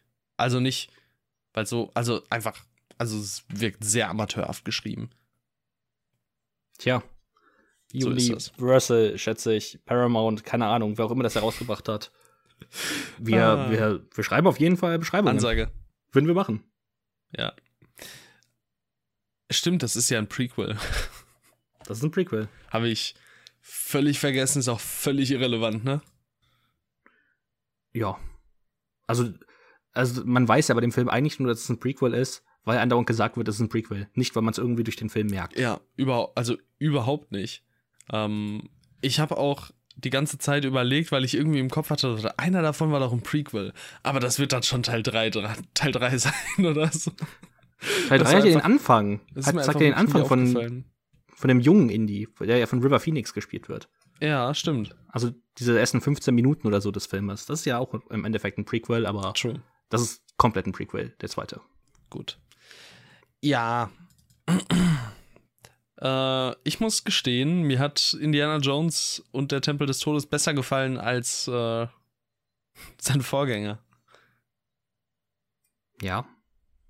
Ja. Ist das sehr schlimm oder kannst du damit leben? Naja, ich hatte den, bevor ich den Sommer gesehen hatte, auf viereinhalb. Also von daher ist es auf vier runter, auf immer noch sehr, sehr gute vier, weil ähm, ich muss sagen, ich finde hinten raus die ganze Kindersache, es sind mir zu viele Kinder. Es tut mir leid. Mhm. Ich bin ein alter, bösartiger Mann. Ich will nicht so viele Kinder haben. Okay. Und äh, das finde ich dann irgendwann so ein bisschen ätzend. Aber so der Mittelteil des Filmes, den finde ich so unfassbar stark. So diese Sets, ähm, wenn dann dieses dieser Kult gezeigt wird, äh, um diesen hinduistischen Gott, also ist glaube ich nicht hinduistisch, aber ähm, beziehungsweise diesen bösen Gott, der die hinduistischen Götter irgendwie besiegen möchte. Das sieht schon alles extrem cool aus. Also die Sets, der, da geht er schon echt ab. Und der ist ja auch verdammt düster. Und das finde ich auch jedes Mal geil in dem Film. Ja, ich war ein bisschen überrascht, weil ich in Sachen Brutalität, so merkwürdig das irgendwie klingt in dem Kontext, ähm, dann doch wieder jetzt ein bisschen mehr erwartet habe nach Teil 1. Also hier in der Hinsicht ein bisschen zahmer, finde ich. Was so Shock-Value angeht in gewissen Momenten oder so Überraschungsmomente, was die Härte angeht. Ähm, dafür fand ich ihn aber äh, deutlich, ja, runder, einfach, um das Wort jetzt hier mal wieder zu benutzen. Ähm, vor allem was die Handlung angeht. Also nicht so von einem Ort zum nächsten und so, so dieses typische Abenteuerding, so wir jagen jetzt dem McGuffin nach, sondern wirklich so hier ist das Problem und da bewegen wir uns jetzt relativ zielgerichtet drauf hin. Und natürlich passieren dann immer wieder neue Sachen und so, aber es ist ein Abenteuer an einer Location. Natürlich nicht so simpel gesagt, aber ähm, ja, einfach alles ein bisschen näher beieinander, ein bisschen fokussierter in meinen Augen. Und das dazu dann halt eben mit Kyo Kwan, der äh, ja gerade nach Everything Everywhere All at Once ähm, in aller Munde ist und es ist ja wirklich der Wahnsinn. Der sieht ja wirklich eins zu eins so aus wie heute. Also, das, das ist so es, ist, es ist wirklich krass und, und auch seine Stimme und so zu hören, das ist einfach, einfach richtig knuffiger Typ und ich, ich fand's so süß, den da irgendwie zu sehen in diesem Film und so zu denken, ey, Alter, wenn du wüsstest, in 40 Jahren, ey, was, was du dann durchgemacht hast, die nächsten 25, 30, 35 Jahre und dann kommt so dieser eine Film und oh, es, es hat mich einfach sehr gefreut. Und er macht auch einfach hier wirklich viel Spaß. Und auch so diese Dynamik zwischen äh, Harrison Ford und ihm funktioniert so gut. Und es ist so gut, finde ich, in der, in diesem James Bond Opening, ähm, wenn Indy mhm. da mit dem Anzug kommt. Ja. Also diese, diese ersten 15 Minuten, die sind so absolut geil. Ähm, ja. Sind natürlich auch vollkommen übertrieben, aber ich finde, die machen so viel Spaß. Und wenn dann Indy aus dem Fenster springt oder dann, oder dann die dort diesen, das doch der runterfallen ähm, aus diesem aus diesem Restaurant und dann unten im Auto Keo Kwan wartet. Das ist so niedlich, wie man auch den, diesen Shot hat auf diesen, ähm, wo die unter den Schuhen diese ja, diese Holz, wo dieser Barren da ist, ja. Genau, damit der Auto fahren kann. Es ist so niedlich und zeigt doch irgendwie perfekt auch diesen diesen Abenteuer-Flair, den den Steven Spielberg einfach wie kein anderer verstanden hat, finde ich. Ja. Kate Capshaw ist zeitweise ein bisschen nervig. Soll sie ja auch ich sein. Ich finde, sie ist leider auch ein totaler Schritt zurück von der emanzipierten ähm, Person aus dem ersten Teil, ähm, nämlich Karen Allen, die ja wirklich, ähm, wirklich eine früh, eine emanzipierte Frau schon spielt, die auch Harrison Ford, ähm, also die einfach ein gleichwertiger, also gleichwertiger Abenteuerpartner ist und auch Harrison Ford oder Indiana Jones herausfordert. Ähm, und das finde ich leider Kate Capshaw einfach, sie ist, sie ist einfach nochmal einen Schritt zurück, so. Sie ist zu girly, sie, auch wie sie am Anfang des Filmes dann, ähm, auf den Elefanten, dass sie dort immer nur herummeckern muss. Und ich finde, sie nimmt auch dann im Laufe des Filmes nicht so die richtige Charakterentwicklung, ähm, ja. die sie eigentlich nehmen muss, weil am Ende ist sie immer noch etwas so, ähm, ich weiß nicht, da, und nervig und ja. Deswegen, ich finde, ihre Figur ist leider, also einer der Gründe, warum ich ihn dann doch schon deutlich schlechter finde als den ersten, ähm, weil ihre Figur halt leider so schlecht ist. ja, mir es hat er einfach. Ich kann es nicht anders sagen. Mir hat er einfach Spaß gemacht. Ich äh, konnte da einfach ja ein bisschen mehr von abgewinnen und so und äh, bin hier dann auch tatsächlich bei meiner Wertung geblieben. Also ich glaube 7,5 habe ich hier. Ähm, und ja, ist, äh, ist schön und freue mich jetzt auf Teil 3. Ähm, ist natürlich so ein bisschen, was ich schon beim letzten Mal gesagt habe, ne? Also, was willst du jetzt groß inhaltlich zum Beispiel über diesen Film sprechen? Es ist halt ein Abenteuerfilm und es ist, er macht in diesem äh, Abenteuergefilde jetzt nichts bahnbrechend Neues oder so. So, er macht das einfach auf eine sehr, sehr unterhaltsame, sehr gute Art und Weise. Und ähm, ja, was, was soll man groß sagen? Es gibt auf jeden Fall, das könnte man vielleicht anbringen. Das äh, würde ich dann, da würde ich dann auch Raiders of the Lost Ark deutlich über diesen Film stellen. Ähm, es gibt weniger so ikonische Bilder. Also in der, in Sachen Visualität in meinen Augen kleiner Step zurück. Dafür fand ich ihn äh, musikalisch allerdings ein wenig besser.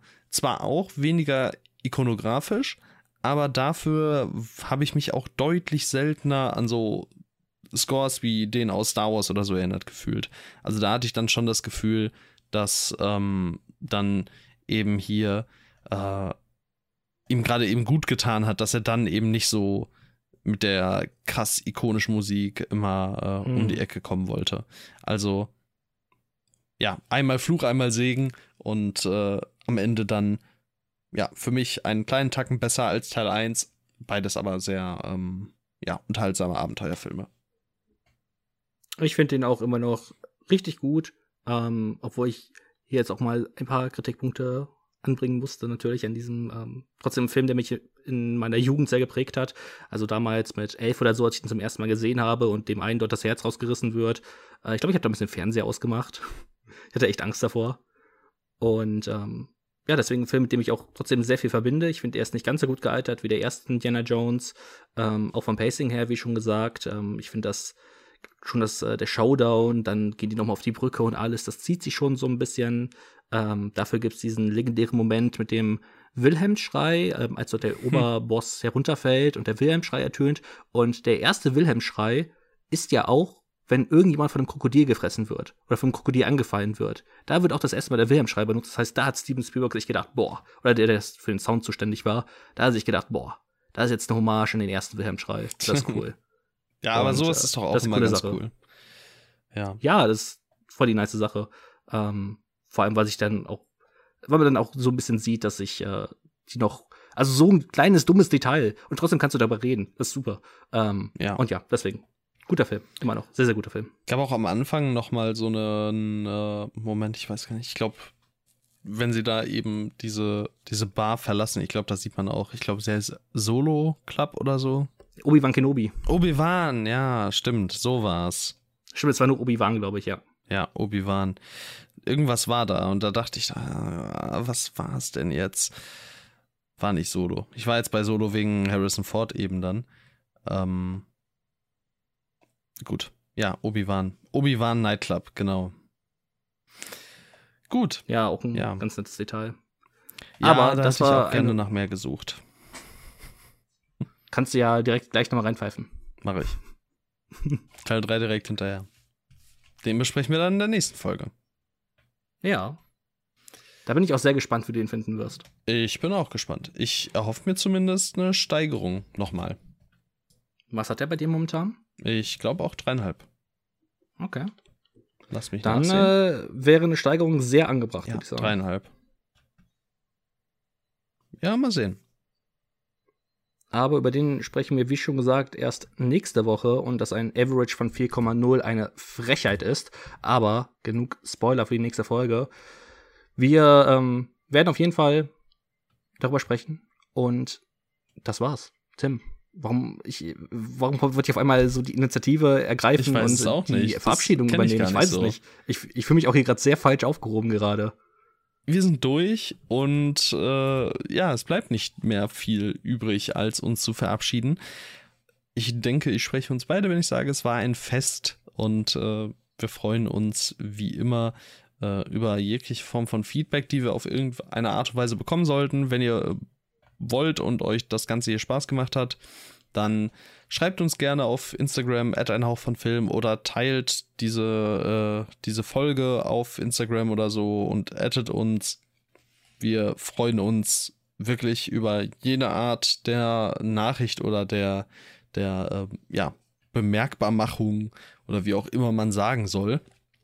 Ähm, das ist immer sehr motivierend und ja, wie gesagt, es macht, also es freut uns dann einfach riesig. Äh, deshalb meldet euch, bitte melde dich. Ähm, ja, dann, äh, genau, ja, bleibt nichts weiter zu sagen als äh, Tschüss und danke fürs Zuhören und bis nächste Woche. Tschüss. Aber bitte melde dich Alter, was hat das so denn?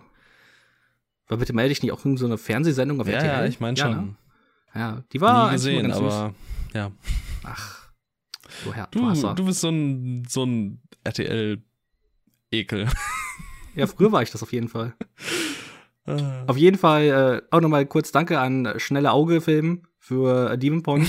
Oh, Junge. Schnelle Auge. Schnelle das ist schon lustig. Auge Film. Das war's von mir. Ich habe meinen Sold erfüllt. Wir hören uns. Ciao, Bowie. Tschüss.